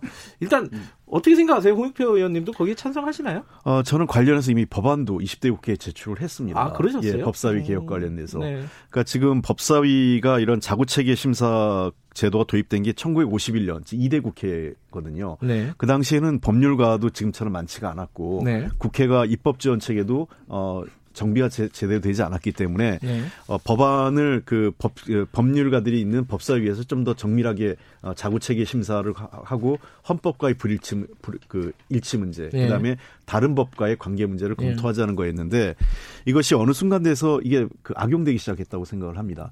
단순히 이건 법안 그 법, 법률 자체의 문제가 아니에요. 자구 심사 체계 이것만 하면 되는데 사실상 법안의 내용, 그러니까 해당 상임위에서 전문적으로 논의해서 합의된 내용을 이것을 뒤바꾸기 시작했고 또 정치적 이유로 이것을 묻고요. 네. 그다음에 심지어 어떤 경우가 생기냐면 어 뭐 예를 들면 기재부라든지 법무부라든지 뭐 기타 정부 부처가 어, 해당 상임위에서 자기들의 의견과 무관하게 국회가 입법권을 행사해서 만든 법안을 법사위 가서 특정 의원에게 로비를 해가지고 그 법을 음. 묶는 경우도 생겼어요. 음흠. 그러다 보니까 사실상 법사위가 상원 노릇을 하게 됐고 법사위에서 아무 이유 없이 해당 상임에서 합의가 되고 논의해서 어, 양그저 정당 간에 여야 간에 합의가 된 법안도 어, 법사위에서 잡고 있는 건 문제이기 때문에 제가 20대 국회에서 낸 법안은 어, 법, 법제사법위원회를 그냥 사법위원회를 바꿔서 아. 자구심사 체계는 없애고요. 어, 자기 그 검찰과 법무부 그리고 감사원 등을 대상으로 하는 상임위를 전환하고요. 어, 지금 현재 법제실이 있습니다. 법제실을 네. 어, 법제 지원처로 좀 더 그 규모를 늘려서 음. 어, 여기서 그 자구 심사에 대해서는 전문적으로 해서 최대 90일 이내에 이 법안에 대한 자구 심사를 완료하는 이러한 시스템이 갖춰지면 네. 지금 같은 문제는 해소되지 않을까 생각됩니다. 김태년 원내대표는 이건 여야의 문제는 아니다. 여야가 갈등할 문제가 아니라 국회 전체의 문제다 이런 얘기도 했는데 어, 어떻게 생각하십니까 야당에서는? 우선 이제 국회에 17개 지금 상임위원회가 있지 않습니까? 그 중에 이제 법사위, 그 네. 법제사법위원회가 있죠. 그래서 법사위는 이제 법제 말 그대로 법제 입법안에 대한 그 제정과 개정을 이제 담당하는 그런 어 위원회인데 아무래도 이제 상임위원회들은 이제 각 부처의 어떤 소관, 그 소관 부처나 또 그 부처와 관계된 이익 단체들 네. 그런 단체들과 많이 이제 밀접하게 연관이 되어 있죠. 그렇다 보니까 각 부처나 어떤 이익 단체의 이해관계를 대변하는 경우가 많죠. 네. 그렇기 때문에 이제 어떤 그 법률 각 상임위원회에서 심사하는 법안 자체가 어 조금 특정한 이익에 이제 이렇게 결부된 경우가 많기 때문에 이것은 이제 국가 전체적인 차원에서 헌법에 위반되지 않는지 또 다른 법률과의 관계에서 문제가 없는 것이 이런 것을 이제 봐주, 봐줄 수 있는 그런 상임위원회가 필요한 겁니다. 음. 그것이 바로 이제 법제사법위원회에서 하는 역할인데 중요한 것은 이제 체계 심사죠. 그러니까 헌법에 위반되는 법률인지 여부, 다른 법률의 모순강의 이런 것을 살피는 것인데 이러한 것이 이제 있는 그 어떤 근본적인 이유는 우리 한국 정치의 현실과 상당히 결부되어 있습니다. 예를 들면 대부분의 이제 민주주의 국가들이나 선진국들은 양원제를 하는 경우가 많죠. 뭐 미국, 일본, 네. 영국, 음. 유럽들 다 그렇지 않습니까? 그런데 미국만 해도 이제 지금 그 상원은 공화당이지만 하원은 이제 민주당이 다수당입니다. 그래서 이제 그 속에서 어떤 이 견제와 균형의 원리가 작동을 하는데 우리 한국 같은 경우는 단원제다 보니까 이제 집권당과 또 정부가 같은 이제 정당이 되는 경우가 많고 네. 특히나 네. 이번 같이 이제 집권당이 180석의 이제 거대 여당이 됐을 경우에는 이것을 견제할 수 있는 힘이 아무것도 없습니다. 그래서 이 양원제라면 이제 상하원이 견제를 하겠지만은 지금 우리 한국적인 현실에서는 결국은 단원제 하에서 법제사법위원회라도 이러한 부분에서 견제와 균형의 원리를 분명히 그할 필요는 있다고 생각하죠. 그래서 어 특히나 이제 위헌적인 법률인지 여부도 살펴야 되고요. 그러다 보니까 이제 이러한 그 경우가 지금 나와 있는데 일단 법사위의 그러한 기능 자체를 없애는 것은 좀 저는 반대합니다. 반대하고 다만 이제 그 세부적인 내용은 일부 좀 수정할 필요가 있다고 생각해요. 근데 음, 지금 네. 유영석 의원님 말씀에도 약간 좀 어폐가 있는 거는 제가 좀 그 지적드리고 싶은 거는 이 야당과 여야가 견제 균형을 해야 되기 때문에 법사위의 권한을 유지한다라는 게 이게 국회법을 정면으로 그 저 위반할 수 있는 소지가 있는 거예요. 그러니까 왜냐하면 국회법에는 법사 법사위 자체에 가는 건 자구체계 심사만 하게 돼 있는데 실제로 저는 저 미래통합당만 문제라고 생각하지 않아요. 우리가 야당 때도 그렇게 했어요. 잘못한 겁니다.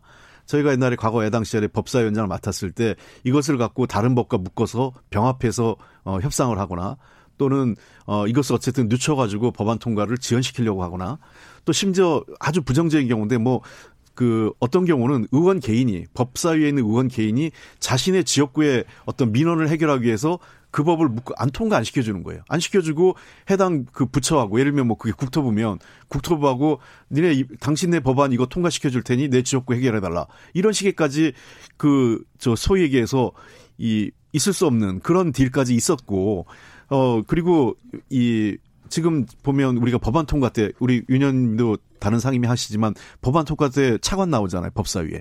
그리고 어 일반 전체 회의 때 장관 나오는데 법사위에는 장관이 나가요. 법사위에도. 거기에 장관이 나가서 어떤 형들 어떤 일이 벌어지냐면 지금 20대 국회에 드러난 일이지만 법안에 대한 질문이 아니라 현안 질의를 합니다. 자, 어, 야당의 입장에서 정치, 정치적으로 어떤 쟁점이 있어서 그, 그 어떤 논쟁을 해야 되고 그런 필요성이 있다는 걸 인정한다 하더라도 그것은 법사위가 완전히 자기 권한을 넘어서는 일을 한 거죠. 이거는 어 뭐 저는 미래통합당만의 문제가 아니었다고 생각을 해요. 그래서 이번 제가 국회에 들어와서 제일 그저 어이가 없었던 거는 우리가 상임위에서 다 논의해서 충분히 논의되고 합의된 내용을 법사위가 자기들이 이 어떤 뭐 헌법에 불, 불, 그 불일치한다든지 또는 다른 법과 충돌한다는 점만 지적해 주면 되는데 그걸 넘어서서 예를 뭐 예를 들면 권, 그 어떤 뭐 자격 권한 을뭐 5년을 했는데 이것을 5년이 너무 길다. 3년으로 줄이, 줄이라. 라고 해서 통과시킨다든지 그런 이유로 통과 안 시킨다든지 하는 것은 매우 부적절하고 이 국회법 어, 지금 현재 있는 어, 국회법 86조에 법률안에 대한 자구심사만 해야 된다는 거에 대한 것을 이 법을 법사위가 스스로 위반하는 거죠. 법률 법조인으로 구성된 법사위가 스스로 국회법을 어기고 있는 겁니다. 알겠습니다. 짧게 반론 한 마씩 듣고 넘어가죠. 그 음. 윤 의원님 말씀해 주시죠. 뭐 법사위 기능 중에 이제 자구 심사 자체는 이제 단순한 것이고요. 결국은 이제 본질적인 내용은 체계 심사죠. 체계 심사. 체계 심사를 할 수 있도록 돼 있는데 그런 체계 심사라는 것이 결국은 이제 다른 헌법이나 법률과의 관계에서 모순된 점이 없는가 이런 것을 따지는 것인데 아까 말씀하신 대로 일부 좀 잘못된 사례는 저도 있다고 생각해요. 근데 이제 이런 법률적인 그런 심사가 아니고 정책적인 심사를 한다든지 또 정치적인 그런 어떤 배경을 가지고 한다든지 이런 것은 잘못된 것이고 그렇지만은 이제 그동안에 법사위에서 볼 때 여야 간에 합의된 법안이 통과 안 된 경우는 거의 없어요. 대부분 다 통과됐습니다. 그렇기 때문에 여야가 합의되면은 법사위에서 통과하는 것이 관례가 지금 돼 있고 그래서 일부 잘못된 사례를 가지고 이제 전체를 어, 논리를 비하하는 것은 잘못됐다고 생각이 들고요. 일단 법사위는 어, 단원제인 한국의 국회상 어, 필요하다. 필요하다. 그리고 네. 특히 이제 15대 국회 이후에 계속 야당이 해왔기 때문에 야당이 하는 것이 맞다고 생각을 하고요. 이러한 기능마저 없으면 결국은 어, 이번에도 이제 그 민주당이 지금 180석, 어, 지역구는 163석이죠. 우리 미래통합당이 지금 이제 84석인데 실제 이제 득표율을 보면은 어, 민주당이 지금 48.9% 그리고 우리가 이제 어, 41.5%인데 큰 차이가 없죠. 그런데 만약 이런 기, 기, 능마저 없다면은 그런 어, 미래통합당을 지지한 국민들의 그런 의사를 반영할 수 있는 그런 길이, 길 자체가 없어지는 겁니다. 그렇기 때문에 법사위의 그런 어, 기능과 또 야당 야당이 이제 위원장을 맡은 그런 관례를 꼭 존중을 해주시길 바랍니다. 제가 한 말씀만 드리면 예, 예. 그 일하는 국회 그다음에 그 효율 보다 효율적이고 그 능동적인 국회를 만드는 데는 사법 그 법사위원회 개혁이 매우 제1의 과제라고 생각을 합니다. 왜냐하면 아까 합의된 법안이 통과 거의 됐다라는 것은 뭐 맞는 말씀이긴 하지만 대략 지금 17대 국회에서 19대 국회까지 통계를 보면 한 2.5 2.5%를 조금 넘는 그러니까 네. 10건 중에 아 100건 중에 두 건 내지 세 건 정도가 합의가 되고서 왔는데도 법사위에서 잡혔어요. 그다음에 더 본질 그 문제가 되는 것은 어, 합의가 된건 되게 통과는 되지만 법사위에 가서 그냥 잠자고 있는 겁니다. 1년 내지 심지어 어, 그 3년째 잠자고 있는 법안도 있어요. 그렇기 때문에 어, 저는 이 법사위에 대해서 기한을 설정한다든지 예를 들면 뭐 좋겠 좋습니다. 뭐 굳이 그 개월 권한을 둔다 하더라도 90일이 지나면 자동으로 상정하게 한다든지 해서 법사위가 정치적으로나 또는 정략적으로 이 법안을 어 붙잡고 있는 그런 행태는 반드시 끝 그 네, 저도 동의합니다. 지금 실제로 이제 국회법에 어 법사위에서 이유 없이 120일간 심사를 안 할 때는 해당 상임위원회가 그 심사를 하라고 요구할 수 있는 그 권한이 있습니다. 그런데 이 조항을 저는 조금 수정을 해가지고 개정을 음. 해서 그런 요구권을 의무적으로 하도록 그래서 네. 어 120일 동안 심사를 하지 않을 경우는 당연히 요구할 수 있고 심사에 뭔가 결론을 내도록 하는 그런 장치를 둘 필요가 있다고 생각합니다. 뭐 그러면은 어 아예 법사위에서 체계 작구 심사를 없애느냐 아니면 말씀하신 대로 조금 조정을 하느냐 강제 조항 같은 걸 두느냐 이 얘기는 좀 논의가 필요하겠네요 앞으로도. 네, 뭐 여야 간에 논의하겠는데 음. 기본적으로 법사위가 현재대로 법사위를 운영하는 것은 어그 음. 놔둘 수 그, 그냥 용인할 수 거기에 대한 공감대 있는 거잖아요 윤님도 그죠? 그렇죠. 지금 문제가 있다라는 기능 거는. 조정이 필요하지만은 네. 법사위의 어떤 본질적인 기능과 네. 그리고 법사위원장을 야당이 맡았던 그런 관례는 반드시 존중돼야 된다고 생각합니다. 알겠습니다. 어, 요 얘기도 여기서 정리하고요. 첫날이라 그런지 시간이 빨리 갔네요. 그 거의 다 됐는데 제가, 제가 궁금한 거 하나씩만 좀 여쭤볼게요. 그 민경욱 의원이 계속 그 선거 부정 대표 조작 뭐 얘기하잖아요. 이거 당 차원에서 어떻게 정리가 안 돼요, 이 부분은?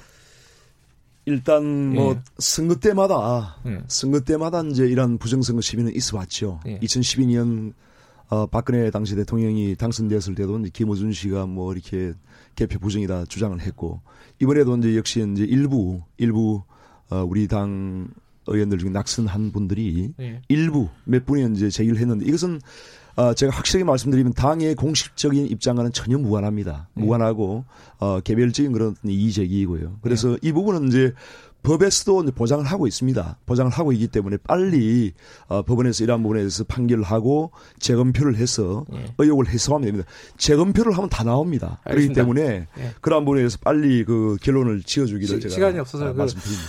어, 홍익표 의원 께는 그 윤미향 당선인 관련된 정의연 얘기 있잖아요. 예. 이당 차원의 입장은 좀 정리가 된 부분이 있습니까? 글쎄요, 뭐 당 차원의 입장을 정리할 사안은 아니라고 생각합니다. 예. 시민단체와 관련된 예. 문제이기 때문에. 홍 의원님은 어떻게 생각하세요? 어떻게 해결해야 된다고 보십니까? 어, 그 의혹이 제기된 문제는 제기된 문제대로 좀 정확하게 예를 들면 회계 문제와 관련돼서는 좀 더 투명하게 어, 관련된 내용을 그 공개를 해서 네. 잘못된 부분이 있으면 바로 잡아야 되는 거고요. 다만 이 사안이 지금까지 위안부 문제를 국제적으로 알리고 그다음에 수요 집회가 어, 일본에 대해서 일본이 위안부 문제나 한 그 한국에 대한 강제 그 이 이 불법적으로 한국을 네. 강점했던 그 항의했던 그 수요 집회의 정신이 훼손돼서는 안 된다 이렇게 생각을 네, 합니다. 알겠습니다. 오늘 첫 시간이었는데 두 분 굉장히 잘 어울리시네요. 원래 개인적으로도 친하시다 그러니까요. 예. 목소리도 한 분은 굉장히 중저음이시고 한 분은 되게 맑으시고 좋습니다. 이게 앞으로 분위기가 좋을 것 같습니다. 오늘 두 분 고생하셨습니다. 네, 예. 감사합니다. 감사합니다. 미래통합당 윤영석 의원 그리고 더불어민주당 홍익표 의원이었습니다. 최고의 정치 마무리하고요. 2분 여기까지고요. 3부에서는요. 지금 대통령이 공식으로 언급했습니다. 고용보험, 전국민 고용보험. 이거 어떻게 접근해야 되는지 김기식 어, 더미래 연구소 위원장과 함께 얘기 나눠보겠습니다. 그리고 성소수자 지금 집단 감염에 성소수자 혐오 논란이 번지고 있지 않, 않습니까? 이 부분도 얘기 좀 나눠볼게요. 일부 지역국에서는 해당 지역 방송 보내드립니다.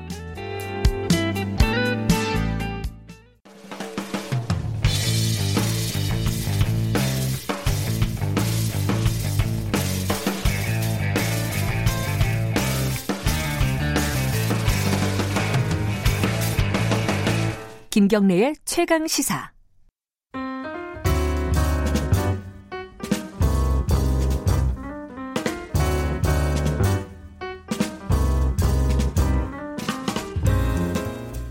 더 나은 미래를 위해서 오늘의 정책을 고민하는 시간입니다. 김기식의 정책 이야기 식스센스 김기식 더미래연구소 정책위원장 나와 계십니다. 안녕하세요. 예, 안녕하세요. 코로나 대책 중에 하나 굉장히 어, 큰 얘기가 하나 나왔습니다. 대통령이 네. 직접 얘기를 했고 국회에서도 지금 논의가 네, 시작이 네, 네. 됐고요. 근데 좀 논란이 있는 것 같아요. 전 국민 어, 고용보험. 네, 네. 이거는 사실 김식 위원장께서 꽤 오래 전에 한 한 달 전인가 두 달 전? 두 달 전부터 네. 제가 계속 주장했던 거죠. 대책의 핵심이 이거다라고 말씀을 하셨어요. 근데 어 어떻게 어떻게 됩니까? 그 얘기를 듣고 대통령이 얘기를 한 건가요? 예, 그 이번에 정부가 이제 재난지원금을 그 네. 전 국민에게 주지 않았습니까? 근데 당초와는 원래 50% 네. 주는 거였다가 나중에 70% 이제 전 국민으로 확대됐는데 그게 이제 선별의 실무적인 어려운 문제하고 또 그 당과 이런 정치적인 요구를 수용하신 건데 처음부터 대통령께서 어 50%에게 주고자 했던 것도 뭔가 이 재난 상황에서 지원해서 가장 어려운 계층에게 좀 네. 지원을 집중해야 된다 이런 문제의식을 갖고 계셨던 거고요. 그 앞서도 제가 몇 차례 말씀드렸습니다만 이 코로나19로 인해서 가장 어려움을 겪는 분들은 자영업자, 비정규직, 특수고용 노동자들 네. 같이 이런 분들이 소위 실업, 폐업, 어, 음. 휴업 이런 걸로 인해서 겪는 어려움이 제일 큰 거 아니겠습니까? 이제 그 이런 거에 이런 분들에게 해당되는 게 이제 바로 고용보험이기 때문에 그런 이제 기존의 대통령의 문제의식 하에서 보면 이 고용보험 확대로 어, 정책의 방향을 잡는 거는 너무나 어, 자연스러운 귀결이고 진작부터 아마 대통령께서는 음. 어, 이, 이 방향으로서 마음을 정하시지 않았을까 저는 그렇게 생각합니다. 근데 이제 가장 큰 뭐랄까 논란이라고 할까요? 생각이 약간 다른 게 음. 그럼 언제부터 어느 수준으로 시행을 하느냐인데 음. 단계적으로 서서히 한 이제 여러 가지 분야가 있지 않습니까? 네, 특수고용직도 네, 네, 있고 프리랜서도 있고 뭐 자영업자도 있고 단계적으로 하나씩 하나씩 가능한 것부터 천천히 가자는 쪽과 예, 예. 조금 빨리 진행해야 된다라는 쪽이 있는데 어떤 게 지금 우리나라에 맞는 것 같으세요? 지금 지금 최근에 뭐 전면적 확대와 단계적 그렇죠. 확대가 예. 쟁점이 형성되는데 사실 이건 쟁점일 게 없는 게요. 아 그래요? 예, 무슨 얘기냐면 대통령께서 전 국민 어, 고용보험을 하자라고 하는 거는 목표로 전면적으로 하되 그 전면적인 시행을 위해서 제도를 정비해가고 국민적 합의를 음. 해가는 과정은 필요한 거고요. 그런 점에서는 전면적 확대를 단계적으로 할 수밖에 없는 게 사실 정답인 같은 거죠. 얘기라는 거죠. 그렇습니다. 예, 예. 네, 네, 네. 그래도 급한 데가 어디냐? 지금 네, 네 빨리 네, 해결해야 되는 그 섹터들이 있잖아요. 네, 네, 네, 그거 어디라고 보시는 거예요? 저는 이제 비정규직과 특수고용 노동자가 가장 음, 우선적으로 비정규직, 문제가 될 것 같고요. 왜냐하면 이제 비정규직이나 특수고용 노동자는 어떻든 간에 고용주, 다시 말해 사용자가 분명하지 않습니까? 음. 이제 그런 점에서는 임금 노동자이기도 하고요. 그런 네. 점에서 보면 이 계층한테 우선적으로 음. 고용보험 확대를 해야 되고 그 다음에 이제 자영업자의 네. 경우에는 지금 이제 임의 가입으로 되었는데 이걸 어떻게 할 거냐 문제는 사회적 합의가 아, 필요한 부분이죠. 음. 근데 사실은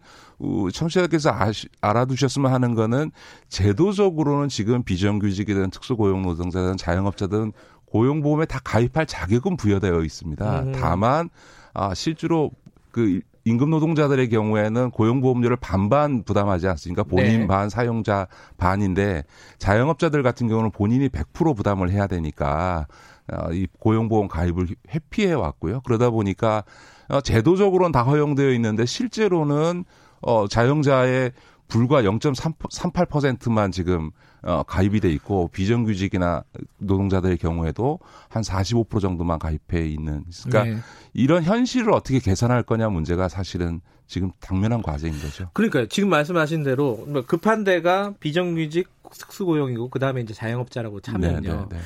약간 문제가 다르죠. 네, 말씀하신 대로. 자, 비정규직 특수고용직, 특히 이제 특수고용직 같은 경우는 사용자 측에서 아니 원래 이제 노동자를 잘 인정을 안 했잖아요. 네네네. 네, 네, 네. 근데 우리가 왜 저 그거를 반반씩 부담을 해야 되냐 고용보험을 이렇게 반발하면은 이게 강제로 하든가 아니면 뭔가 해결책을 마련하든가 둘 중에 하나잖아요. 어떻게 해야 되는 거예요, 이거는? 지금 이제 제가 그 이거 관련해서도 작년에 보고서를 낸 적이 네. 있는데요. 전 세계적으로 특수고용 노동자에 대해서 어, 전반적인 노동자의 권리를 인정하는 데 대해서는 되게 논란이 많고 유보적입니다. 네. 그러니까 노동 상권을 보장할 거냐 이런 문제들은 이제 어, 논란이 좀 있는데 어, 이 특수고용 노동자에 대해서 산재보험이나 고용보험 적용을 하는 것은 전 세계적인 추세인 음. 게 맞고요. 음. 어, 어쨌든 특수고용 노동자들에 대해서도 고용주 사업자가 어쨌든 수수료를 지급을 하지 않습니까? 그 네. 수수료를 지급하는 과정에서 고용보험료의 사용자 부담분을 어, 부담하는 것은 크게 문제가 되지 않는다고 네. 보고요. 그런 점에서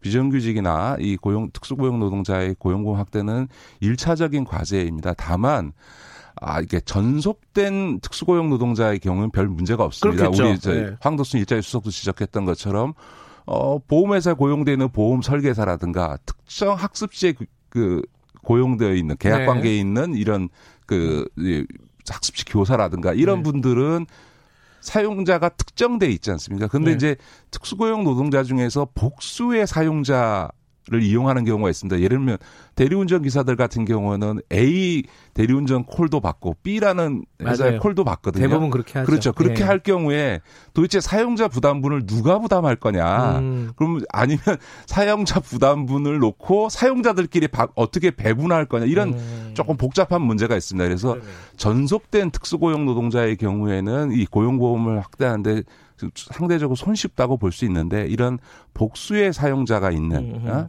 그, 이, 그, 특수고용 노동자들을 이용하는 네. 이런 경우에는 어, 조금 여러 가지 제도적인 좀 검토를 해봐야 될 부분인 거죠. 그런데 이제 그 다음에 이제 자영업자 말씀하셨는데, 근데 자영업자는 항상 이제 여기서 나오는 얘기가 소득이 파악이 잘 안 된다. 네, 네, 네. 그래서 도대체 보험료를 어떻게 산정을 해야 되는 것이냐. 네, 네, 네, 이게 진짜 복잡한 문제인 것 같아요. 해결이 안 되잖아요. 어떻게 보세요? 근데 약간 고용보험은 좀 특수성이 있는 게요. 예. 를 들어서 건강보험에 있어서는 보험료 산정 기준과 관련해서 어, 지역 가입자, 이른바 자영업자가 직장 가입자에 대해서 불리하다. 왜냐하면 자동차 하나만 있어도 보험료가 많이 그렇죠. 늘어나고 그렇죠. 예. 이러니까요. 그런데 이제 고용보험 좀 다른 게요. 건강보험료는 보험료를 얼마를 내든 혜택이 똑같지 않습니까? 네. 그런데 고용보험은 보험료를 많이 내면 나중에 실업급여나 휴업급여 를 받을 때 많이 받게 돼 있습니다. 아, 다시 말해서 그렇죠. 예. 왜냐하면 자기 급여에 예를 들면 휴업급여 같으면 70%를 받는 거니까 예. 급여가 예. 얼마냐에 따라서 음. 실제 수령하는 금액이 다르거든요. 그러니까 네. 실제로 고용보험에 가입했을 때 소득을 숨기려고 하는 동기가 가입을 한다면 네. 그게 어, 강하지 않은 거죠 건강보험처럼. 음. 그래서 오히려 고용보험에 있어서는 보험료 산정 기준 문제 같은 논란은 음. 상대적으로 건강보험에 비해서는 덜 할 수 있겠다. 음. 다만 자영업자에 대해서 강제 가입을 시킬 거냐에 대해서는 그렇죠. 저는 조금 그거는 좀 부정적입니다. 그러니까 전 세계 음. 어느 나라에도 자영업자를 강제 가입시키는 경우는 없고요. 네. 다만 이미 가입을 시키되 지금처럼 막상 이렇게 휴업 폐업해야 되는 이런 자영업자들이 음. 휴업하는 순간 아무런 사회 안전망 없이 지금 생계 곤란을 느끼고 있는 상황에서 이분들을 고용보험이라는 게 큰 혜택이 되는구나라고 하는 고용보험 혜택을 느끼게 해서 체감하게 해서 스스로 네. 이 고용보험에 가입하는 유인책을 강화하는 방식으로 음. 조금 제도를 설계할 필요가 아, 있는 거죠. 그러니까 이럴 때 항상 좀 모순되는 게 진짜 필요한 사람들은 좀 영세한 자영업자들이잖아요. 근데 네, 네. 그분들은 여유가 없으니까 이런 걸 꺼리잖아요. 가입하고 네, 네 이런 네, 걸. 네. 그러니까 막상 이런 말씀하신 이런 위기 상황에서는 또 그 혜택을 받을 수 있는 곳에 자기가 들어가 있지 못하고 이제 이제 그와 관련해서 이제 그분들이 꺼리는 게 고용보험료 부담 아닙니까? 그렇죠. 근데 이제 이거와 관련해서는 다양한 지원 제도가 있습니다. 경남의 김경수 지사 같은 경우에는 1인 자영업자의 경우에 고용보험에 가입하면 네. 3년간 50%를 지원해 주고 있고요. 아하. 또 서울시 같은 경우도 30% 박원순 시장이 이렇게 예. 지원을 해 주고 있고요. 또 EITC 제도를 통해서나 또 두리누리 사업이라고 해가지고 이런 이제 그 영세한 분들에 대해서 네. 일정하게 이제 고용보험료를 지원해주는 프로그램들이 있습니다. 물론 이제 그거는 자영업자만을 해당하는 것은 아, 아닌데요. 또 하나는 저는 자영업자들의 고용보험료에 대해서 국가가 지원하는 것에 대해서 논란을 벌이 이좀 있어요. 그걸 반대하시는 분들 그럴 이유가 하나도 없다. 예를 들어서 지금 건강보험의 지역 가입자들에 대해서도 국가가 건강보험 지역가입자 개정에는 일정하게 국고를 부담하고 있습니다. 아예 법률에 음. 네, 네. 일정 비율을 지원하도록 규정을 하고 있습니다. 그러니까 건강보험에서도 지역가입자한테 일정하게 국가의 지원을 법률에 규정하고 있는데 고용보험에서 일종의 영세 자영업자들에 대해서 보험료 부담을 지원해 주는 것을 하는 것은 기존의 건강보험의 사례를 보더라도 전혀 문제가 없다. 그런 점에서 음. 보면 앞서도 말씀드렸던 것처럼 어, 이 자영업자들이 부담 때문에 지금 가입을 회피하고 있으니까 그 점에 대해서는 중앙정부나 지방자치단체가 보험료 지원을 통해서 강력히 유인해서 한번 들어오게만 하면 네. 혜택을 누려보면 네. 원래 복지에 이런 말이 있거든요.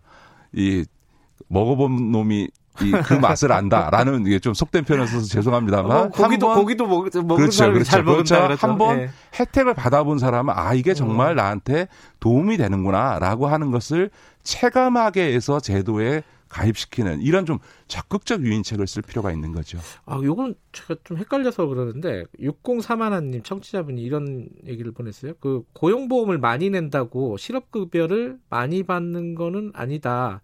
상한선 하한선이 있어서 그렇지 않다. 이건 어떤 측면에서? 예, 예. 상한선이 있습니다. 예. 예. 상한선이 있긴 하지만 기본적으로는 음. 실업급여나 휴업급여라고 하는 거는 자기 급여의 몇 퍼센트라고 네. 하는 거 있으니까 그, 그 급여 기준점이 얼마냐에 따라서 네. 받는 물론 그렇다고 해서 뭐 연봉 1억씩 받던 사람이 그거에 뭐 70%를 받냐 그거는 전혀 아, 니고요 그렇죠. 상한 네. 금액은 있지만 그 상한 금액 안에서는 네. 어쨌든 자기 어, 임금에 비례해서 받는 거죠. 알겠습니다. 지금 이제 국회에서 논의가 시작이 됐는데 야당에서는 특수고용 노동직부터 좀 반대를 하고 있습니다. 그래서 21대 국회를 한번 좀 지켜보면서 근데 지금 추세는 어쩔 수 없이 가는 추세인 것 같긴 한데 이 속도와 그죠? 저는 뭐 100. 퍼센트 100점짜리 법안은 아니어도 네. 지금 이제 그 미래통합당에서 반대 일부 반대가 있긴 합니다만 지금 코로나 19 상황 또, 또 미래통합당의 중요한 지지자들이 그 자영업자들 아닙니까? 이런 네. 점에서는 아마 이 그 고용보험을 확대하는 걸 원천적으로 음. 미래통합당이 반대하지는 못할 거다 네. 그렇게 봅니다. 알겠습니다. 오늘 어 사실 이 얘기만 해도 긴데 한 가지 더 얘기를 해야 돼서 다음 얘기로 넘어갈게요. 지금 9월 학기제 얘기가 어제 저희들이 그 이재정 교육감이랑 인터뷰를 했는데 네, 네, 네. 아, 좀 고민해야 될 때가 왔다. 이렇게 네네. 얘기를 했어요. 사실은 이건 코로나 사태 초기에 김기식 위원장께서 네, 이것도 제가 예, 주장했죠. 그때는 조금 이르지만 그 6월 정도까지 만약에 계약을 못 하고 넘어가는 상황이 되면 이거는 어 옵션 중에 하나로 진지하게 고민해야 된다는 얘기를 하셨어요, 네네. 이미. 지금 계약이 일주일 또 연기가 되고요. 네, 네, 네. 그것도 어떻게 될지 모르는 상황입니다. 네, 네 지금 네. 어떻게 보십니까? 전망인데요. 일단 예. 전제해야 될 거는요. 네. 등기호 계약은 지금 할 수 없다. 대부분의 감염내과 어, 전문가들이나 제가 제가 알기로는 정경 본부장을 포함한 질본에서는 등교 계약에 반대하고 있습니다. 그 이유는 이번에 이제 클럽 그 이태원 클럽으로 인해서 확산된 사례를 보면 어, 인천에 있는 어떤 강사가 어, 그 예. 속이고서는 이제 숨겼는데 수업을 받던 고등학생 일곱 명이 지금 감염되지 않았습니까? 네. 만약에 등교하고 있었으면 그 일곱 명이 다니는 학교는 다 셧다운되고 그 학생들 아. 모두 다 검사 받을 뿐만 아니라 예, 예. 그 부모까지도 다 검사를 받아야 되는 거죠. 다시 말해서 이, 이 질본에서 제일 걱정하는 것은 학교가 이, 이른바 지역사회 집단 감염의 진앙지가 되는 네. 소위 신천지나 이, 태원 클럽과 같은 그런 기능을 할 위험성이 있기 때문에 지금 네. 반대하는 건데요. 저는 이 위험을 감수하면서까지 등교 계약을 강행해서는 안 된다고 생각하고요. 그런데 이제 그래서 등교 계약을 못 하게 되면 지금도 지금 이미 학사 일정의 반을 파행적으로 운영한 음. 상황에서 계속 이렇게 파행적으로 할 수 있느냐라고 하는 점에서는 이제는 9월 학기제 신학기제로 변경하는 것을 결단할 시점이 왔다. 저는 그렇게 봅니다. 아, 또 한 가지 걱정이 9월 학기 9월에는 그러면 열 수 있는 거냐 도대체. 어, 그러니까 옵션들이 여러 가지가 있잖아요. 등교가 아니라 그럼 온라인으로 어 하, 하, 이제 학사 음, 일정을 음, 계속 진행해 버리는 수도 있는 거고. 왜냐하면 9월도 저희들이 장담은 못 하는 거잖아요. 일단 온라인 걱정이에요. 수업에 대해서는 네. 뭐이 방송을 들으시는 청취자분들 네. 중에서 이제 아이들이 온라인 수업을 하고 있으면 그 온라인 수업이 얼마나 파행적인지 알 거고요. 음, 또 네. 주변에 그런 본인의 자녀는 없더라도 주변을 보시면 과연 이걸 갖고 한 학기를 끌고 갈 수 있느냐. 음. 무엇보다 지금 고3 수험생들의 경우에 지금 수시가 70%고 그 70%를 차지하는 수시의 절반의 비중이 3학년 1학기인데 지금 제가 실제로 이재용 교육감하고 현장을 점검해 봤는데요. 어, 고3 담임들이나 선, 교과 선생님들이 학생부를 평가할 수 없다라고 하는 어려움을 통과해요. 아. 왜냐하면 학생들을 만나지를 못하잖아요. 예, 예. 학년이 바뀌었으니까 처, 아이 얼굴도 보지 못한 애를 무슨 근거로 평가할 거냐라는 거예요. 이런 상황에서 만약에 올해 입시가 이대로 강행되었을 때 입시의 공정성에 대한 승복이 있겠느냐. 잘못했다가는 연말에 입시 문제를 갖고 대란이 일어나는 상황이 벌어질 수 있고요. 음. 무엇보다 초등학생들의 경우에 지금 사회화 과정이 지금 어, 학교 교육의 중요한 목표인데 네. 그걸 몰수하기 때문에 교육학적으로는 지금 오히려 9월 학기제 신학기제에 대해서 좀 우려했던 분들조차도 지금 상황이면 그냥 9월 학기제로 가자는 의견이 현장에서 더 훨씬 더 많아지고 있는 것으로 알고 있습니다. 그래서 대체로 현장의 교육감들은 9월 신학기제로의 변경이 불가피한 거 아니냐라는 의견으로 지금 모아지는 것 같습니다. 불가피한 건 있는데 그러면 가능하냐의 문제가 있잖아요. 지금 네. 준비 기간이 짧은 거 아니냐, 뭐 법을 바꿔야 되는데 이게 가능하냐, 시간이 너무 없는 거 아니냐, 요런 걱정에 대해서는 어떻게 보세요? 그거는 이제 뭐그 사실은 전에도 말씀드렸습니다만 이게 30년 동안 공론화되어 네. 왔고 네. 여, 여야든 보수 진보든 교육학계에 대해서 별로 이견이 없는 사안이기 때문에 당장 결정을 했을 때 이런 공론화의 문제는 저는 별 문제가 음. 되지 않는 거고 다만 어, 이 우리나라 희한한 건데 그러니까 계약 시기를 법률에다 3월 1일이라고 못을 박아놨어요. 참 희한한 일이죠. 아, 법에 그렇게 돼 있죠. 법에 3월 1일이라고 돼 있는데 아, 그래서 그걸 오. 개정해야 되는데 그 부분은 저는 원 포인트로 네. 얼마든지 결정하면 지금 네네. 20대 국회가 5월 안에 처리할 수 있지 않을까라고 네. 생각이 들고요. 이전과 관련해서는 별로 미래통합당에서 반대할 것 같지 않습니다. 왜냐하면 본인들이 집권했던 시기에도 9월 학기제 변경을 추진한 바가 있기 때문에 음. 굳이 반대할 이유가 별로 없는 거죠. 그랬던 것도 반대한 적이 많아서. 네, 네, 네. 그리고 무엇보다 이 9월 학기제 변경에 대한 가장 큰 부담이 비용 문제라든지 중복 학년이 생기는 음. 문제라든지 이런 거였는데 도저히 상상할 수 없었던 이 코로나로 인해서 전체 학년이 다 6개월 지금 그 계약이 늦어지는 상황으로 가고 있기 때문에 알겠습니다. 과거에 검토했던 문제 없이 이거는 좀 오히려 빠르게 신속하게 9월 학기제 변경이 가능하지 않을까 그렇게 생각합니다. 알겠습니다. 어, 뭐 이런 거는 맞추면 안 좋은 건데 그죠? 어려 어려운 상황이 된다는 거를 참 이게 뭐 요번 주가 고비라고 하니까요. 요번 주 지나면은 아마 이런 논의가 공적으로 아마 진행이 되지 않을까. 아마 다음 주에 계약을 못 하는 상황이 되면 네. 아마 9월 학기제가 거의 대세가 되지 않을까. 네. 불가피하게 9월 학기제 변경하자가 어, 대체 의견이 되지 않을까 싶습니다. 알겠습니다. 여기까지 듣겠습니다. 고맙습니다. 네, 고맙습니다. 김기식 더 미래연구소 정책위원장이었습니다. 김경래 최강 시사 듣고 계신 지금 시각은 8시 48분 향해 가고 있습니다.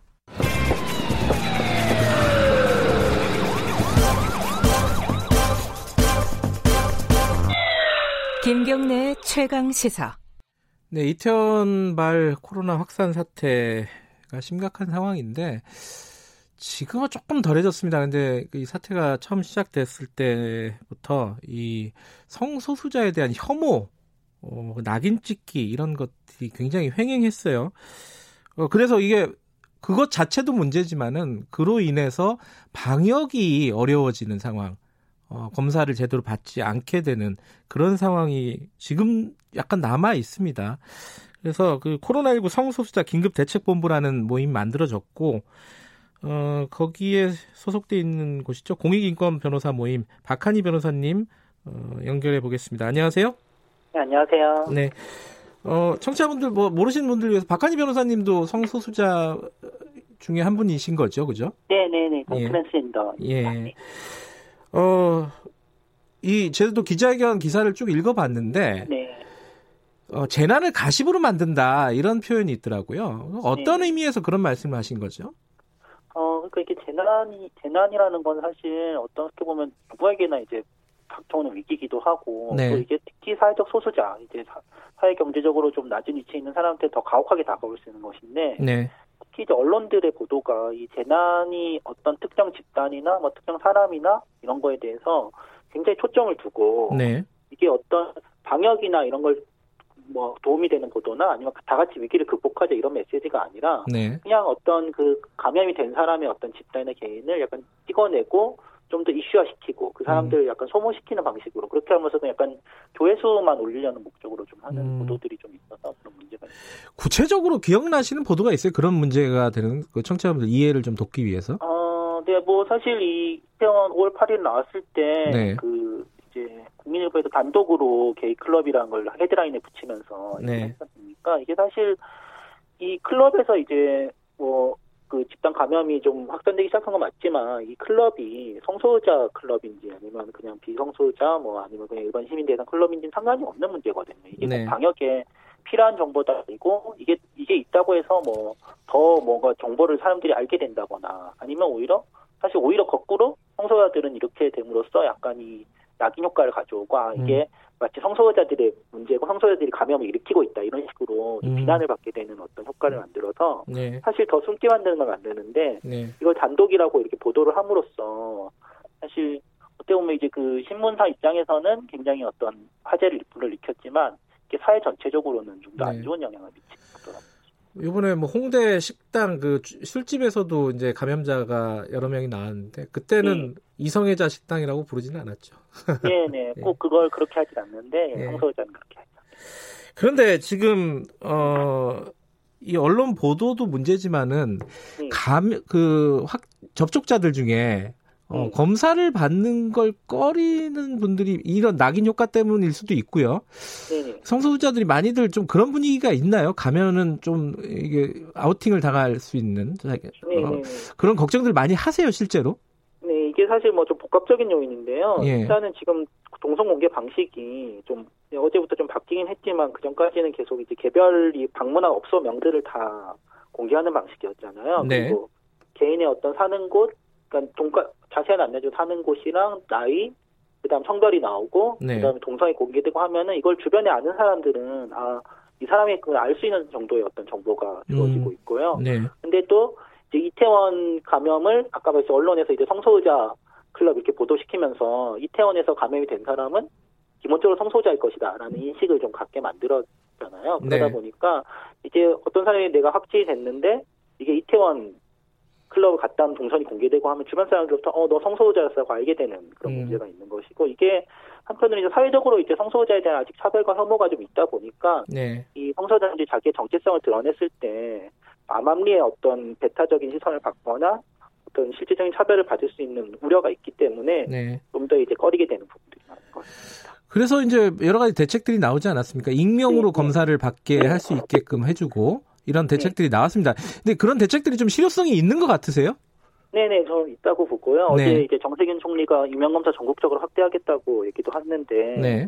이제, 이제 임명검사가 지금 하는 방식이 이제 이름을 묻지 않고 네. 그냥 일련번호로만 사람을 음. 표기하고 전화번호만 받는 거거든요. 나중에 네. 이제 검사 결과 통지를 위한 전화번호만 받고, 그리고 이제 지금 방식이 이제 처음에는 이제 이태원 클럽을 갔다 왔다고 얘기를 했어야 되는데 약간 클럽을 갔다 왔다 말하는 것도 좀 그런 노출되는 효과가 있다고 생각돼서 지금 이제 뭐 서울시 같은 경우 이태원 논현동 그냥 방문했다 거기 네. 있었다라고만 하면 이제 하는 방식으로 바꾸고 있고요. 음. 이런 식의 방식들이 어 이제 개인이 과도하게 노출될 어떤 우려가 없기 때문에 좀더 네. 이제 안심하고 이 감사받을 수 있게 하는 효과가 있죠.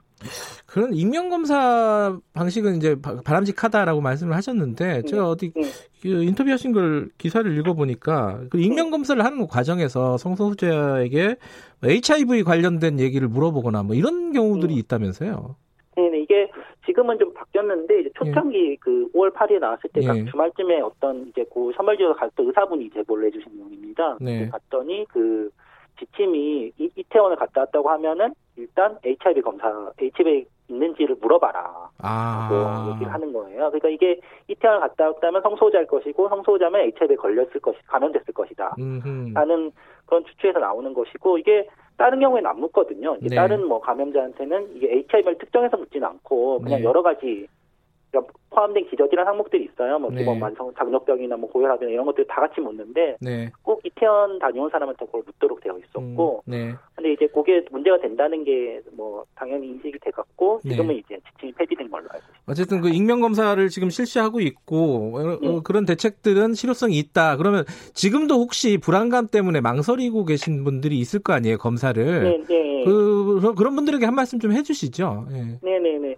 사실 뭐 아무 사실 인명 검사를 하긴 한다라도 어쨌든 네. 자가격리 갖고 되거나 혹시 확진이 되거나 하면은 이게 네. 어쨌든 주변에 뭐 알려지기 걸 완전히 숨길 수가 없는 상황이지 않습니까? 네. 그러니까 뭐 두려워하는 마음도 있을 거라고 생각하는데요. 저는 한편으로는 이게 어쨌든 본인의 어떤 건강도 중요하지만 다 같은 이제 공동체의 어떤 안전을 지키는 길이기도 하고 네. 검사를 받고 서로가 이제 좀 서로의 어떤 건강을 챙기고 서로의 어떤 안전을 지켜줄 수 있는 어떤 네. 방안이기 때문에 조금 약간 좀 두려움은 있다 함께 좀 맞서 음. 나갔으면 좋겠고요. 또 그걸 위해서 이제 그 대책본부도 꾸려져서 저희가 인권 침해 이제 상담도 받고 네.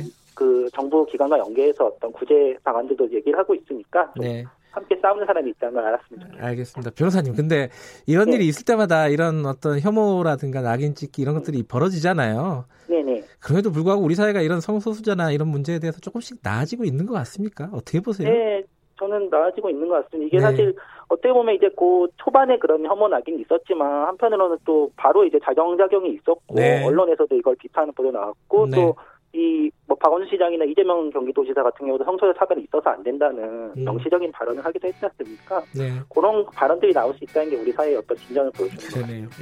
예. 예, 오늘 말씀 감사합니다. 네, 네, 감사합니다. 박한희 공익인권 변호사 모임 희망법 변호사였습니다. 김경래 최강 시사 5월 14일 여기까지 하겠습니다. 저는 뉴스타파 기자 김경래였고요. 내일 아침 7시 20분에 다시 돌아옵니다.